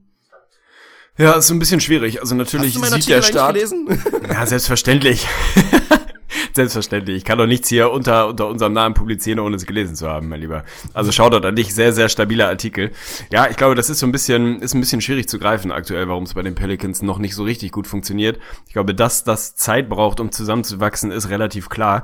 Wir hatten jetzt so echt verschiedene Spiele dazwischen. Also jetzt hatten wir mal eins, wo die Big Three, wenn man sie so nennen darf, und Jrue Holiday mit reinnehmen kann, eigentlich ganz gut aussah gestern gegen die Spurs. Der Schedule ist jetzt auch nicht so hundertprozentig dankbar. Die Late-Game-Execution, da bin ich erstmal rein sachlich auf der Ebene, würde ich ihm zustimmen. Das war nicht besonders prall. Ich glaube, sie waren 5 vorne mit noch, weiß ich nicht, 1,5 Minuten oder so ähnlich. Also hatten gefühlte 5 Chancen, das Ding zu gewinnen und haben dann da einfach schlechte Entscheidungen getroffen. Auch Boogie selber hat da irgendwie so einen relativ bescheuerten Dreier am Ende genommen. Also da läuft lange noch nicht alles rund. Wie gesagt, sie hatten jetzt auch 1, 2 schwere Gegner dabei. Dass sie ausgerechnet zufällig das Spiel gewinnen, wo Boogie dann nicht dabei ist, das würde ich jetzt mal erstmal nicht überbewerten wollen. Aber ich meine, wenn du da so einen zentralen Baustein eines Teams auf einmal mit reinwirfst, dass das ein bisschen Zeit braucht, um zusammen zu funktionieren, das ist klar. Also ich meine, wir haben bei Kevin Durant immer wieder darüber gesprochen, dass auch das Zeit braucht. Natürlich auf einem völlig anderen Niveau. Aber auch da haben wir am Anfang gesehen, dass lange noch nicht alles rund läuft, wenn du da so einen zentralen Baustein eines Teams auf einmal mit reinwirfst. Erst recht, wenn das dann so eine etwas heutzutage eher ungewöhnliche Kombo ist, da wirklich 2 massiv dominante Big Men reinzuwerfen, die irgendwie noch nicht so genau wissen, wie verhalte ich mich da in der Zone, wer mag eigentlich was sind so die Sweet Spots, wie bewegen wir uns, wie kriegen wir das Spacing hin, wie kriegen wir das Timing hin in den Aktionen. Also dass das Zeit braucht, ist klar. Dass Boogie da jetzt direkt mal wieder so ein bisschen Feuer entfacht, weiß ich nicht genau, ob das so hundertprozentig der richtige Weg ist. Ich habe das Interview nicht gesehen. Ich weiß nicht, in welcher Tonalität er das da vorgetragen hat. Er sieht sich selber als Leader und Anführer, dass er da irgendwie vorne weg marschiert oder marschieren will. ist erstmal einigermaßen positiv. Also ich glaube, dass es bei den Pelicans nicht sofort klickt und sie sofort den Mega-Run auf Platz 8 starten, finde ich jetzt nicht so wahnsinnig überrascht. Mich hat eher überrascht, wie viele Experten und Journalisten etc. irgendwie der Meinung waren, dass sie das Ding jetzt relativ schnell sofort auf Platz 8 drücken. Dafür ist das einfach ein zu tiefgehender Eingriff. Und ich meine, es ist ja nicht nur dabei geblieben. Sie haben ja auch links und rechts auf den anderen Positionen wahnsinnig viel durcheinander gewürfelt. Also das kann halt nicht hundertprozentig von heute auf morgen funktionieren. Ich bin da noch ein bisschen entspannt. Aber da ist jetzt erstmal so ein bisschen Spannung drauf. Und ganz klar, das hast du auch in deinem Artikel illustriert, das wird schon spannend. Also das muss dann zumindest jetzt einigermaßen kurzfristig etwas besser funktionieren. Ansonsten kann das auch wieder ganz schnell in eine andere Richtung gehen, dass wir dieses Big Man-Duo dann doch nicht die nächsten 5 Jahre zusammen sehen. Ja, so ist das. Also nicht nur, dass es dann wieder ein Thema sein wird, dass DeMarcus Cousins eventuell entweder halt dann nur noch das Jahr macht und später dann unterschreibt oder vielleicht dann wieder ein Trade-Kandidat sein wird, irgendwie vielleicht wieder zu Trade-Deadline, eventuell davor. Das kann natürlich alles ein Thema sein. Und für mich einfach, also je schlechter das jetzt läuft, gerade auch jetzt zum Ende der Regular Season und eventuell wieder weitere Tumulte da aufkommen, umso geringer wird natürlich auch irgendwie die Wahrscheinlichkeit. Also inzwischen, wenn du mir jetzt irgendwie auch erzählen würdest, Chris Paul wechselt dann da wieder zurück, aktuell Power Ranking, würde ich natürlich auch wieder sagen, ja, ziemlich unrealistisch einfach. Aber sie brauchen dringend einen Point Guard und ich weiß nicht, ob Jrue Holiday da die Lösung ist. Also tut mir leid, da ist er nicht gut genug für. Wenn du wirklich eine klassische Big Three da bauen willst, und das musst du machen, wenn du 2 so dominante Big Men haben willst, brauchst du dazu einen sehr, sehr guten Point Guard, der die irgendwie da orchestriert. Und da gibt es sehr, sehr wenige davon, die das können. Chris Paul ist natürlich das absolute Paradebeispiel, aber wenn du so einen nicht bekommst, mache ich mir da auch weiterhin einfach Sorgen, dass das Ding... Ja, wird spannend zu sehen. Spannend sein, das sich die nächsten Wochen anzugucken. Also Jrue Holiday, ich mag den Jungen, ich sehe ihn als überdurchschnittlichen Point Guard dieser Liga, aber tatsächlich vielleicht nicht der hundertprozentig perfekte Fit für genau die Rolle, die sie da brauchen. Da wäre Prototyp Chris Paul absolut der Richtige. Muss jetzt vielleicht nicht er persönlich sein, auch wenn das natürlich so die A-Plus-Lösung wäre. Aber jemand, der sich zurücknehmen kann, wenn es denn sein muss, selber übernehmen kann, wenn es denn sein muss und das Ding einfach da ja kontrolliert im richtigen Moment an die richtigen Personen im Frontcourt bringt. So jemand brauchst du da im Prinzip und das ist Jrue Holiday nicht. Das ist, glaube ich, kein Geheimnis, ja. Ist immer spannend mit den Aussagen dann so. Klar, überdurchschnittlicher Point Guard, ja. Wenn du sagst überdurchschnittlicher Starter, dann müsste er eigentlich schon in deinem Ranking irgendwie Top 14 Plätze erreichen. Ja. In der Lottery sein, da wird's verdammt eng. Also ich würde einfach mal so... Over-Under tippen, in meinem Ranking ist er wahrscheinlich so auf 17, vielleicht 18, also müsste man mal vielleicht einfach mal durchrechnen. Hauen wir ja, würde ich auch gerne mal durchrechnen. Raus, so ein Point-Guard-Ranking von uns, wäre doch vielleicht mal ganz spannend. Ja, finde ich gut. Da gibt es immer Diskussionen, da gibt es ein paar Kommentare, ist gut für unsere Reichweite, tipptopp, alles gut. Aber gut, machen wir weiter. Ich wollte mit dir so ein bisschen über die Thunder sprechen, über wirklich die letzten beiden Spiele von OKC, weil ich da natürlich auch mal direkt ein bisschen Stat-Recherche betrieben habe und da so ganz spannende Facts da wirklich mit rauskommen. Um es mal kurz zu sagen, Westbrook lädt wirklich komplett durch momentan. Das 4. Spiel hintereinander mit 40 plus. Der Erfolg war aber halt nur teilweise da. Es ging sehr, sehr gut los, wirklich mit 2 Triple-Doubles auch zu seinen 40-Punkten-Spielen hat er da 2 Siege geholt. Dann gab es wirklich das Spiel gegen die Blazers, da sah es auch wieder wahnsinnig gut aus, das war auch in der Nacht wirklich meiner Nachtschicht, da habe ich dann, nachdem ich fertig war mit dem Golden State Warriors Spiel, habe ich auch noch spät reingeschaltet und dann auch schon gesehen, Westbrook wirklich Mitte des 3. Viertels hatte er schon 25 Shot Attempts, hatte schon 40 Punkte, ging dann spät im 3. Viertel raus und dann haben sie es völlig aus der Hand gegeben und auch er, so gut er wirklich im letzten Viertel war in letzter Zeit, hat dann einfach überdreht und hat völlig versagt, ist glaube ich 2 aus 12 gegangen im 4. Viertel, dann ging auf einmal gar nichts mehr, haben sie das Spiel aus der Hand gegeben, 12 aus 36 war er dann insgesamt in dem Spiel und dann kam jetzt das Spiel gegen die Suns und da muss ich ihn ein bisschen in Schutz nehmen, das liest sich jetzt scheiße und das ist auch wirklich ein bisschen schade, weil das auch gerade echt, ist immer hart, wirklich wie 2 Spiele deinen MVP-Case schon wieder ordentlich schwächen können, weil jetzt wieder diese Storyline hochkommt, Westbrook ist nur am Ballern und er bringt seinem Team damit keinen Erfolg, weil er hat 48 Punkte gescored, 17 Rebounds, 9 Assists, muss man sich mal wieder reinziehen und das auch bei einer vernünftigen Quote, 14 aus 30 aus dem Feld, aber sie haben halt gegen die Phoenix Suns verloren, gegen die fucking Phoenix Suns, also deswegen, das ist erstmal so ein bisschen schade. Für mich, ja, Power Ranking MVP wollen wir ja nicht drüber sprechen, aber würde ich mich erstmal interessieren, ob du da mit d'accord gehst, dass du sagst, ja, das schadet ihm jetzt schon so ein kleines bisschen von der Storyline und wie du das jetzt so vielleicht gesehen hast, so die letzten beiden Spiele. Nee, gehe ich ehrlich gesagt nicht mit d'accord. Das nervt mich. Das ist mir zu schnelllebig. Das geht mir zu schnell rauf und runter. Also erstmal musst du dir halt mal überlegen, dass es mittlerweile einigermaßen mit so einem selbstverständlichen, ach so, ja, irgendwie bedacht wird, wenn du ins Boxscore guckst und Westbrook dir irgendwie 40, 17 und 12 dahingelegt hat. das ist mittlerweile einfach was, was man nur noch so, ja, einfach zur Kenntnis nimmt. Ach so, ja, Westbrook hat mal wieder das gemacht, was Westbrook halt so macht. Also, dass man ihn kritisiert, dass er polarisiert als Spieler, haben wir immer wieder besprochen. Und dass natürlich so eine Art, Basketball zu spielen, da als absolutes Biest, als mehr oder weniger One-Man-Show, dass das auch seine Kritiker auch zu Recht irgendwie hervorruft, finde ich völlig okay. Aber man muss sich einfach nochmal angucken, was ist denn die Alternative, ganz ehrlich. Also wenn man sich anguckt, wie viele Triple-Doubles Westbrook in diesem Jahr produziert hat und wie oft das zu einem Win geführt hat, dann kann man ihm einfach nicht unterstellen, dass das irgendwie leere Stats wären oder dass es dem Team besser tun würde, wenn er sich da viel mehr zurücknimmt. Natürlich hat man Spiele bei ihm, wo man sich an den Kopf fasst und wo es einen wahnsinnig macht, wo er einfach schlechte Entscheidungen trifft, schlechte Würfe nimmt und wie wahrscheinlich mit ein, zwei etwas bedachteren Aktionen seinem Team da einen Win hätte holen können. Aber ganz ehrlich, für jedes solcher Spiele hat er 3 andere Spiele, wo der im 4. Viertel vollkommen durchdreht und irgendwie mehr oder weniger allein verantwortlich das Spiel entscheidet. Also dieses Roster ist einfach problematisch an vielen Stellen, auch wenn sie da jetzt gut nachgelegt haben. Aber die sind 35 und 27, ganz ehrlich, das sind 56,5% Win-Percentage. Besser ist man einfach nicht mit so einem Roster, mehr ist da nicht da. Also natürlich darf man ihn kritisieren, muss man auch, gerade wenn du gegen die Phoenix Suns verlierst, das darfst du halt nicht. Also sorry, Miguel, aber das ist einfach ein Schrottteam, gegen die kannst du nicht verlieren. Aber das ist halt, das weißt du halt vorher. Das ist so ein bisschen wie, als wenn du Draymond Green irgendwie für seine Intensität kritisierst. Das gehört dazu, das macht den so gut. So wie es bei Draymond Green seine absolute Borderline-Aggressivität auf dem Platz ist, die den so gut macht, ist es bei Westbrook halt dieses Ich gegen den Rest der Welt und lass mich mal machen und lass mich mal wie ein Wahnsinniger im 4. Viertel immer noch in die Zone fliegen, wie so ein Irrer. Und natürlich sind da Spieler dabei, wo du die Hände beim Kopf zusammenschlägst. Aber für mich macht der genau das, was er machen muss, das, was dem Team hilft. Das kann man ja letztlich auch mehr oder weniger belegen. Ich glaube nicht, dass sie besser wären, wenn Westbrook irgendwie sich da 10-20% zurücknehmen würde. In einzelnen Phasen ja, aber über die ganze Saison kannst du mir nicht erzählen, dass du irgendwie mit einer anderen Herangehensweise einen besseren Rekord als 35-27 mit so einem Team hättest.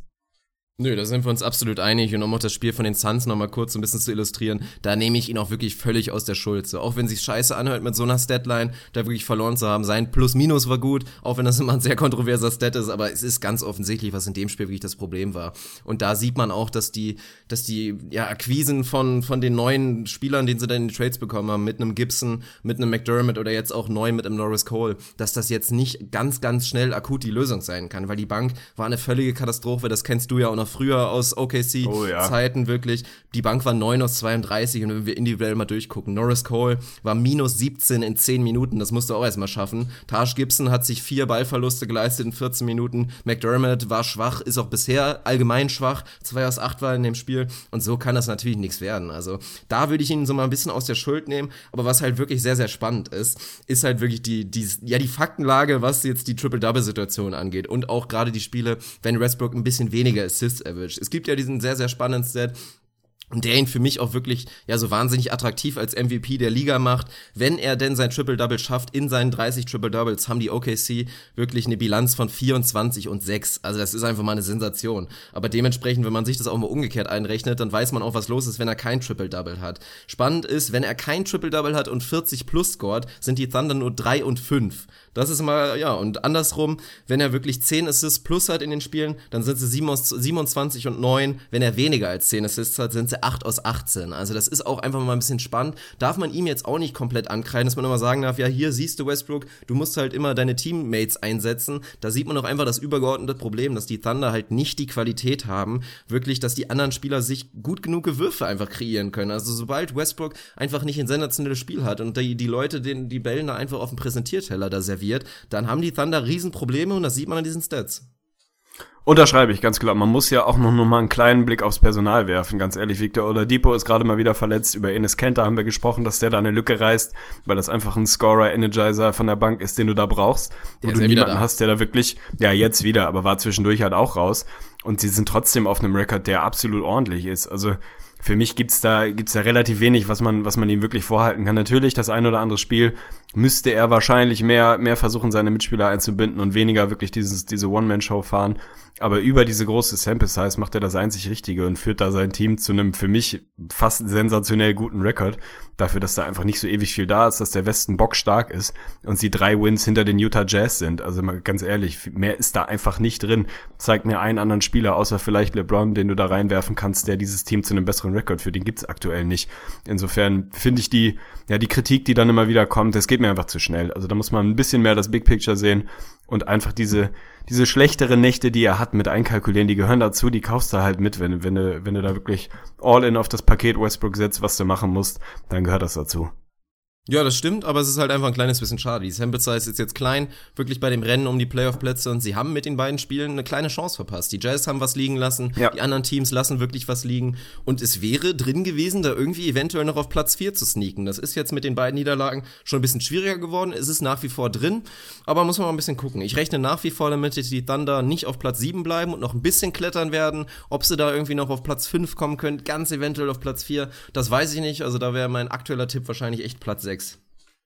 Jo, bin ich dabei. Da haben wir sie, glaube ich, auch im Preview gesehen. Ja, tatsächlich. Das wäre natürlich besonders schön. So, was haben wir noch? Ein bisschen auf Programm hier. Wir wollten, glaube ich, auch noch ein kleines bisschen... Was wollen wir? Ach, du bestimmst.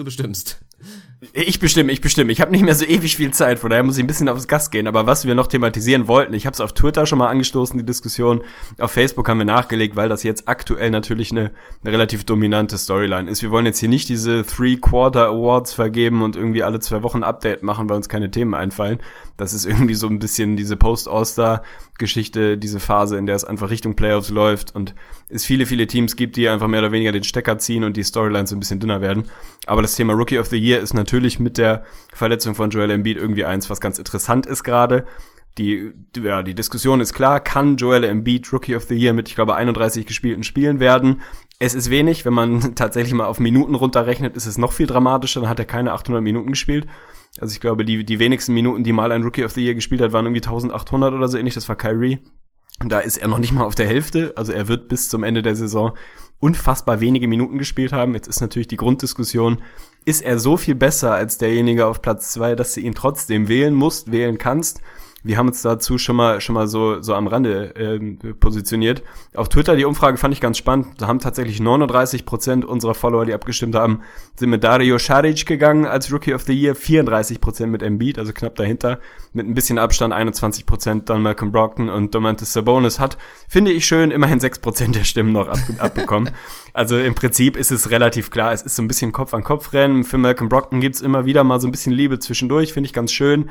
Aber im Prinzip ist die Frage, ist es Dario Saric, der hat, glaube ich, jedes Spiel gespielt dieses Jahr bei Philly, also hat noch nichts ausgelassen, wird unfassbar viel mehr Minuten am Ende der Saison gespielt haben als Embiid. Dass Embiid natürlich sportlich unfassbar überragend war dieses Jahr, ist klar, irgendwie die Diskussion, die muss man nicht ernsthaft führen, aber die Frage ist halt ganz klar, kann man mit 31 gespielten Spielen und irgendwie knapp 800 Minuten, egal wie viel besser man ist als der Kandidat auf Platz 2, kann man damit Rookie of the Year werden? Nö, also haben wir ja schon gesagt, finde ich, es wäre einfach eine Farce für mich. Also es ist ja eh schon so eine leichte Farce, dass du hier einen Joel Embiid mit Leuten vergleichst. Ich meine, der hat jetzt schon, es ist sein 3. Jahr, der hat schon 2 Jahre wirklich zumindest mit einem professionellen NBA-Team gearbeitet. Er hat zwar nicht gespielt, aber es sind trotzdem ganz andere Voraussetzungen für den Rookie, als für jemanden, der wirklich direkt frisch vom College da jetzt in ein NBA-Team kommt und direkt auf dem Court da liefern muss. Von daher finde ich den Vergleich, der hinkt dann immer schon so ein bisschen minimal. Das ist beim Rookie of the Year Award eh immer ein bisschen schwierig, und dass du jetzt da wirklich das so machen würdest für einen Spieler, finde ich einfach zu viel. Also dazu ist der Abstand zu groß. Ich habe es gesagt, Patrick Ewing war ja das Beispiel, Kyrie wird auch genannt, aber Kyrie war halt in der Lockout-Season, also noch weniger Spielen. Also das kannst du auch überhaupt nicht vergleichen, und ich würde es einfach nicht machen. Und wer es dann ist, habe ich schon gesagt, mein Pick ist Saric. Dementsprechend haben wir das, glaube ich, auch so minimal beeinflusst, vielleicht, würde ich mal sagen, die Umfrage. Aber der Case ist auch einfach da. Also für Malcolm Brogdon sprechen so ein bisschen die Advanced Stats. Also wirklich, der hat sich auch gut gemacht. Sehr, sehr starkes Real Plus Minus. Es ist da unter den Shooting Guards, glaube ich, irgendwie auf Platz 6 ligaweit, also wirklich sehr, sehr stark. Aber beim Rookie of the Year Award, das kennen wir auch, da wird dann einfach der Rezenzeffekt greifen, und der spricht einfach extrem für Saric, der durchlädt komplett, der spielt sensationell jetzt ohne Joel Embiid, der gibt dir konstant 20 Punkte aktuell über die letzten 11 Spiele oder was es da ist, also vielleicht ein bisschen weniger, wenn du wirklich ganz genau in die Stats guckst, macht sich aber auch sehr, sehr gut und spricht immer mehr dafür, was ich ja schon vor einer Weile gesagt habe, dass der ein richtig, richtig guter NBA-Spieler wird. Der hatte am Anfang Probleme mit seiner Effizienz, hat da wenig getroffen, aber das sieht man jetzt, dass er das noch ein bisschen abgelegt hat, und der hat einfach unglaubliche Qualitäten, also seine Playmaking-Qualitäten, was der auch für feine Pässchen spielt, das ist einfach ein richtig reifes Skillset, was der hat, und wenn der das irgendwann nochmal richtig ausreizen kann, dann reden wir da echt von einem Quality-Starter für jedes Team. Shoutout an dich für den Rezenseffekt. Alter Schwede, also wo hast du denn das rausgeholt? Finde ich sehr, sehr schön. Gehen wir weg von den Anglizismen, der Recency Bias, der natürlich irgendwo da ist. Für mich, ich muss da auch nicht mehr ewig viel dazu senfen, bin ganz klar der gleichen Meinung. Also mit 31 Spielen, sorry, da kannst du noch so gut sein. Da kannst du auch irgendwie so eine sensationell historische Saison wie Embiid spielen. Da kannst du halt nicht gewählt werden. Wenn du mich fragst, was ich vermute, ich glaube tatsächlich, dass er gewählt wird. Also ich kann mir gut vorstellen, dass der Case da groß genug ist, dass es machen. Ist mir auch tatsächlich egal, wie groß der Abstand da zur vermeintlichen Nummer 2 ist, ob es dann Šadić ist oder ein vielleicht tatsächlich ein Brockton. Für mich kannst du es einfach nicht machen. Also in allen anderen Awards gibt es irgendwie so Qualified-Grenzen, beim Rookie of the Year gibt es die nicht. Für mich müsste man da wahrscheinlich dann tatsächlich mal eine einführen und irgendwie sowas wie 50% der Spiele, für mich unter 41 Spielen, wenn du nicht die Hälfte gespielt hast, da kannst du dich auf den Kopf stellen, da kannst du noch so spektakulär sein. Und das ist ja kein Knock an Embiid, also was der für eine überragende Saison spielt, haben wir immer wieder thematisiert, aber das reicht für mich nicht. Also das ist einfach zu dünn, der Abstand ist einfach tatsächlich zu krass. Und wenn, ja, die Nummer 2 für mich irgendwie über die ganze Saison würde ich vielleicht tatsächlich aktuell sogar noch Brockton knapp vorne sehen, aber Recency Bias ist genau das Ding, wenn Šadić ansatzweise so weitermacht, wie der im Moment unterwegs ist, dann kann es da eigentlich nur eine Wahl geben, wenn man nicht auf Embiid geht, dann wird es Šadić sein.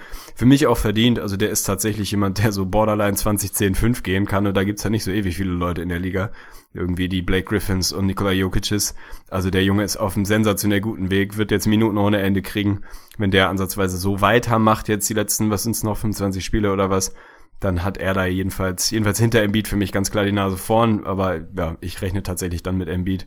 Finde ich dann ein bisschen schade, aber vermutlich ist die Storyline einfach so stark, dass es dann doch Embiid wird.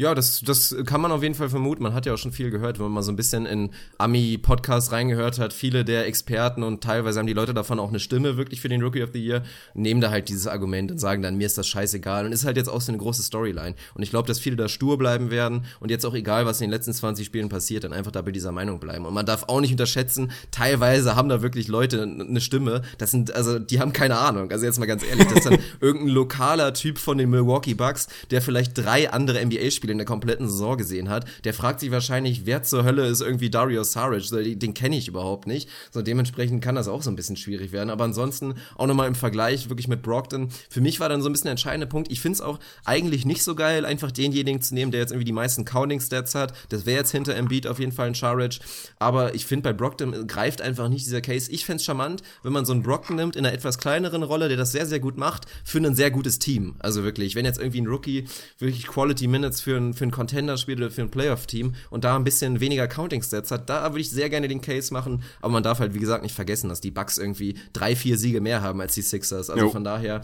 und einen rein aus Subjektivität, weil ich einfach Šarić auch einfach unglaublich geil finde, so ist das für mich einfach klar. Kann ich nachvollziehen. Wenn du vor 2 Wochen die Nummer 2 abgestimmt hättest, dann wäre ich wahrscheinlich mit Brockton gegangen. Mittlerweile glaube ich, dass Šadić jetzt noch 20 überragende Spiele hinten ranhängt und dann hat er da für mich auch die Nase vorn, denn absolut 4 Wins mehr sind's bei den Bucks. Also die sind jetzt nicht ein signifikant besseres Team als die Sixers.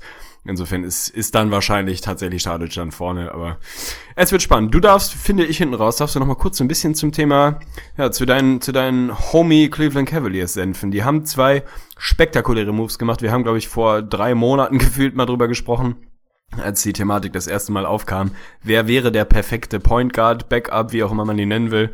Der sekundäre, tertiäre Ballhändler im Roster der Cleveland Cavaliers, haben immer wieder gesagt, Deron Williams, wenn er denn irgendwie auf dem Markt ist und verfügbar ist und tatsächlich den Buyout bekommt, wäre er der perfekte Kandidat. Jetzt haben sie ihn tatsächlich geholt.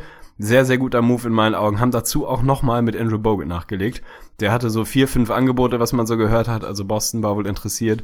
Auch die Rockets waren interessiert. Dass die Cavs interessiert sind an einem Big Man, der verteidigen kann und dir in der Offense nicht unbedingt wehtut, ist auch kein großes Geheimnis. Also die haben massiv nachgelegt, kann man jetzt sagen. Die Frage ist, wie hoch haben sie da tatsächlich nachgelegt? Wie viel kann dir ein Bogut noch geben? Wie wertvoll ist er in diesem System? Ist wirklich diese Storyline, er kennt die Playbooks der Warriors, die mich absolut annervt, aber ist an deinen Augen was dran? Oder ist es dann wirklich einfach die sportliche Komponente, die da die Rolle gespielt hat? Und das Thema Härte auf dem Platz, dass du einfach nochmal jemanden hast, der vielleicht auch nochmal so die extra 2-3% motiviert ist, sollte es tatsächlich Finals gegen die Warriors geben. Oh Gott, das mit den Playbooks ist ja totaler Schwachsinn. Also jetzt das habe ich so oft gehört mittlerweile, ganz ehrlich. Das ist ja so bescheuert. Schon alleine, also erstmal, natürlich hat sich das Playbook durch Durant verändert und die Leute, also das ist kein Hexenwerk. Also die NBA-Leute sind nicht bescheuert. Jeder, der wirklich sich Mühe gibt, kennt das Playbook der Golden State Warriors. Die werden da jetzt nicht noch ein geheimes Buch haben, was die dann erst zu den Playoffs rausholen. Unsere wirklich wie Tsubasa. Diesen Spielzug können wir nur 3 Mal machen oder so. Sowas gibt es nicht. Also das Playbook der Warriors ist nicht so ein großes Geheimnis letztendlich. Das wird natürlich von mehreren Staff-Guys knallhart analysiert, was die Warriors da alle für Actions da wirklich laufen. Also von daher, das würde ich mal ganz ausklammern. Sportlich finde ich die Moves natürlich überragend, muss man dazu sagen. Was ich an sich dazu sage, habe ich ja schon gesagt. Da mache ich bei meinem Playoff-Cavs auch keine Ausnahme. Ich finde das scheiße. Also ich finde das immer nicht gut einfach. Ich habe es ja gesagt, genau wie bei den Warriors haben wir mal drüber gesprochen, ob die eventuell noch ihren Center bekommen jetzt wirklich. Bei den Buyout-Guys haben sie jetzt nicht bekommen. Genauso finde ich es jetzt bei den Cavs eigentlich kacke. Für mich, wie gesagt, hast du bewusst eigentlich durch dein Konstrukt des Rosters bist du einen Kompromiss eingegangen und dass sie jetzt dann doch irgendwie ihren Backup-Point-Guard bekommen haben und jetzt sogar noch mit Bogut einen Impact-Guy als Big, finde ich scheiße. Also muss man mal dazu sagen, aber rein sportlich finde ich super. Deron Williams, ich erwarte von ihm gar nicht mal so viel, aber für die Regular Season wird er jetzt erstmal einfach nochmal helfen, um den Platz 1 zu zementieren und er ist auf jeden Fall ein Typ, der in den Playoffs spielen, also in den Playoffs locker mal 1-2 Spiele gewinnen kann, also auf jeden Fall. Wenn er einfach mal heiß läuft, gut spielt und das reicht ja im Zweifel schon, mehr muss er ja gar nicht machen. So, in den Playoffs, ich hab's ja gesagt, du brauchst theoretisch keinen Backup-Point-Guard, du kannst die Minuten so aufteilen, dass halt entweder LeBron James oder Kyrie den Ball in der Hand hat, aber trotzdem, dass du jetzt einen dritten Ballhändler dazu bekommen hast und einer vor allen Dingen auch noch, weil das ist ja eigentlich der Hauptpunkt, Deron Williams, der ist ein Typ, der macht seinen offenen Dreier einfach und das ist eigentlich das Wichtigste, was du dazu hast, daneben, dass er nichts kaputt macht am Ball und mit Bogut finde ich geil, also ich mag an sich die Storyline, dass er jetzt wirklich zum Rivalen geht, finde ich spannend. Wie groß sein Impact sein wird immer vom Matchup abhängen, wenn die Cavs natürlich mal sagen, wir wollen Big spielen und auch potenziell vielleicht gegen die eigenen Warriors, wäre natürlich ein Spektakel, also schon alleine dafür. Sportlich geil, ansonsten ungeil.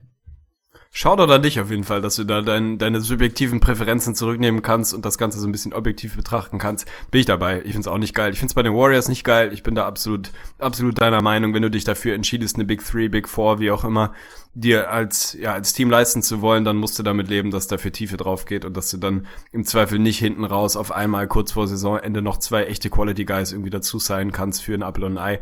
Finde ich auch nicht geil. Was dann die Lösung ist, ob es irgendwie ein Hardcap ist, keine Ahnung.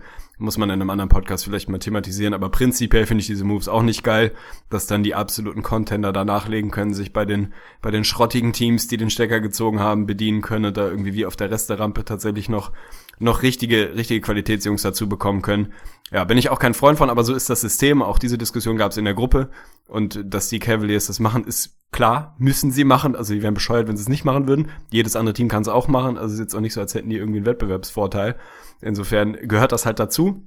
Was tatsächlich den Fit auf dem Platz angeht, bin ich bei dir. Das sind für mich sehr, sehr gute Moves. Gerade Deron Williams, der dir helfen kann, der jetzt in der Regular Season helfen kann, einfach ein bisschen Minuten wegzunehmen von LeBron, vielleicht auch von Kyrie, dass sie sich da mal ein bisschen zurücknehmen können, der off-the-ball spielen kann, was elementar ist in diesem System, der vielleicht sogar hinten raus in den Playoffs mal Spiele zu Ende spielt, neben Kyrie, kann auch funktionieren, der ist einfach jemand, der sehr, sehr gut seinen offenen Dreier trifft, sehr, sehr guter Pick-and-Roll-Spieler, auch dazu habe ich letztens einen ganz interessanten Stat gelesen über die letzten paar Jahre, das ist ja einer der elitärsten Pick-and-Roll-Spieler in der Liga, auch das natürlich in dem System der Cavs, sehr, sehr wertvoll, bei Bogut bin ich mir noch nicht 100% sicher, also auch der tut dir natürlich nicht weh, der kann dir in der Defense mal ein bisschen Rim-Protection geben, kann dir ja einfach mal ein anderes Gesicht geben, nochmal den 3. und 4. Anzug, wenn es denn tatsächlich nötig sein sollte. Da gibt's nicht mehr allzu viele Teams, wo du das wirklich zwingend brauchst. Wahrscheinlich werden wir eher mehr Lineups mit Channing Frye auf der 5 sehen, was einfach wertvoller ist für die Cavs dann in den Playoffs. Aber wenn's nur 5, 6, 7, 8 gute Minuten, 2, 3 gute Possessions von Andrew Bogut in den Playoffs sind, dann hat dir das ja schon geholfen. Und das hat er definitiv noch im Tank. Der wird da keine 25 Minuten mehr spielen, muss er auch nicht. Aber im richtigen Matchup kann der dir definitiv helfen. Und wenn es tatsächlich nur potenziell in den Finals ist, dass der mal für 2 Minuten reinkommt und Draymond Green zweimal umlädt. Also da gibt's definitiv irgendwie ganz, ganz interessante Gedankenspiele. Der wird einfach richtig Bock haben, so es diese Finals denn gibt. Ob er dir dann 100%ig wahnsinnig viel weiterhilft, weiß ich nicht genau. Ich hätte ihn gerne bei Boston zum Beispiel gesehen, wo seine Rolle sicher eine Ecke größer gewesen wäre. Aber dass die Cavs da elitär nachgelegt haben, ist, glaube ich, kein Geheimnis. Ja, also für mich ist eigentlich das einzige Interessante dabei, ich meine, dass sie jetzt statt zu den Boston Celtics, zu den Cavs irgendwie gehen, jetzt an den Bogut oder dass auch ein Deron Williams nicht irgendwie zu wem anders im Osten geht, ist natürlich völlig klar. Die wollen einfach den Ring haben und den könnten sie relativ wahrscheinlich bekommen aktuell. Also meine Favoriten sind die Cavs ja aktuell in der ganzen Durant-Situation. Das haben wir übrigens ein bisschen ignoriert, so ein bisschen den Playoff-Ausblick. Machen wir nochmal vielleicht wann anders, wenn es wirklich dann ist. Aber für mich sind sie auch da aktuell dann die Favoriten, von daher nachvollziehbar. Was für mich aber einfach ein bisschen überraschend war, ist die Thematik, dass bei keinem der beiden die Warriors irgendwie eine ernsthafte Option war. Also jetzt mal ganz ehrlich, ich meine, es war lange wirklich im Gespräch, dass sie wirklich Calderon als Backup-Point Guard sich holen. Warum denn nicht einen Darren Williams? Also warum gab es da entweder kein Interesse der Warriors oder kein Interesse von Williams dahin zu gehen? Und jetzt auch mal ganz ehrlich, bei Bogut. Also ich finde das interessant, dass scheinbar das dann doch irgendwie so war, dass Bogut echt verletzt war und dann scheinbar da keinen Bock drauf hatte, weil das wäre doch auch eine sehr solide Option gewesen, einfach sich Bogut wieder zurückholen. Das wäre doch eigentlich die optimale Lösung für die Warriors gewesen. Bin ich dabei. Also Bogut hätte mir tatsächlich da extrem gut gefallen. Scheint dann tatsächlich so gewesen zu sein, dass er den Move nicht so hundertprozentig schön fand.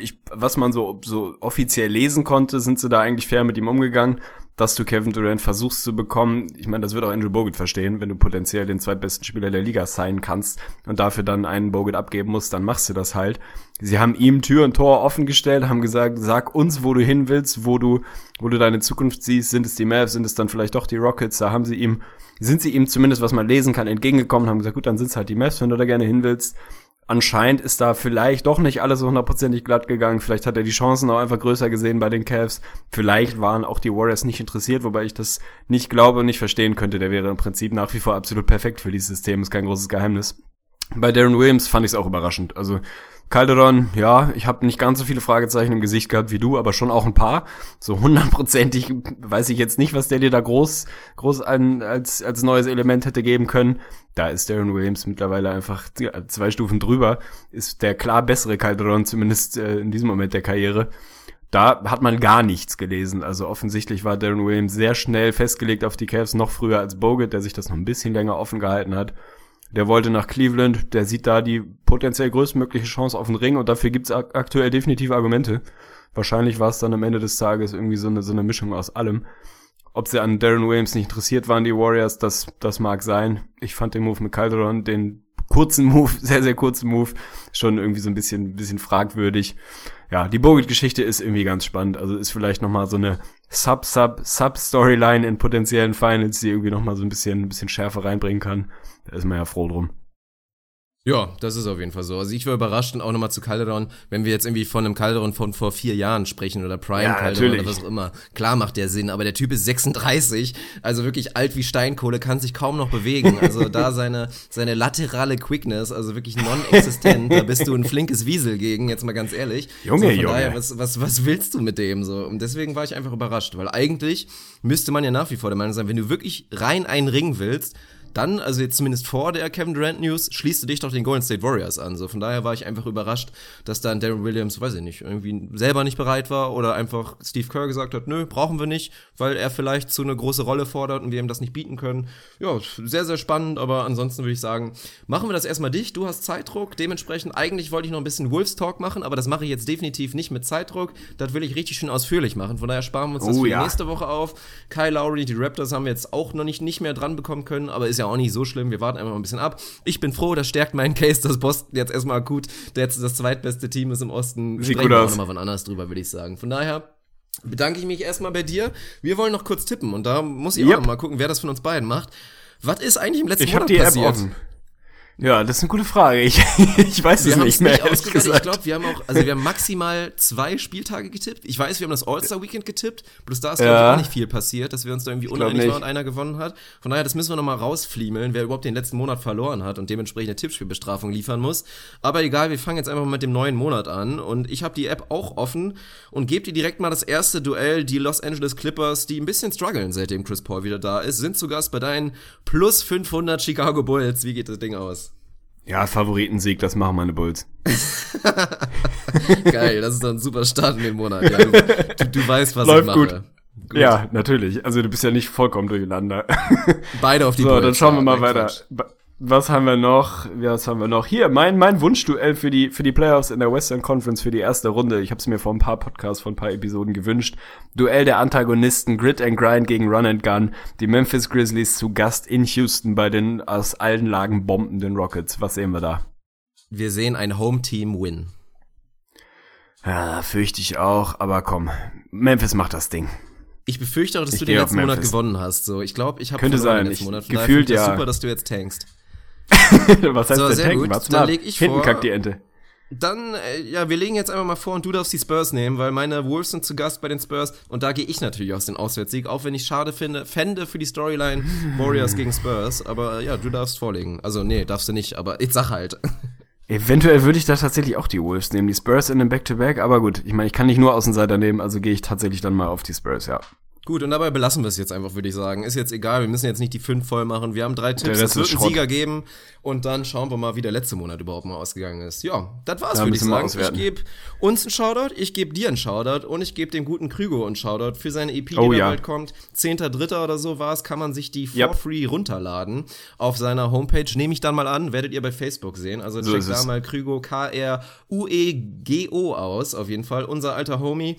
Und das war's, würde ich sagen. Hat mir Spaß gemacht und ich habe nachher ein Spiel, also drückt mir die Daumen. Um 20 Uhr geht's los. Wichtige Kann man streamen? Info. Kann man streamen? Nee, leider nicht. Ist ein Heimspiel. Also wer aus dem Rheinland kommt und ja, einfach mal nichts zu tun hat heute, der kann gerne heute Abend um 8 nach Sinzig kommen zu meinem Volleyballspiel. Dann schnacken wir ein bisschen, trinken Bier. Ich weiß es nicht. Du hast vielleicht, ja nichts zu tun. Vielleicht penne ich bei dir. Ich weiß noch nicht, wo ich schlafe heute.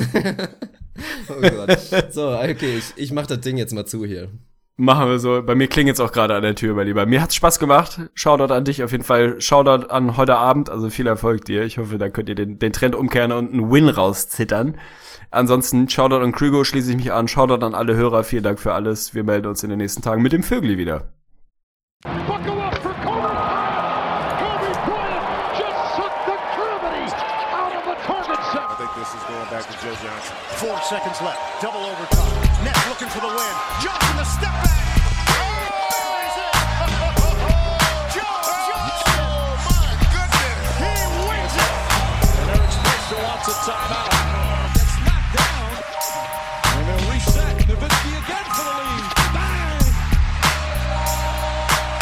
Ins Gesicht von Stoudemire.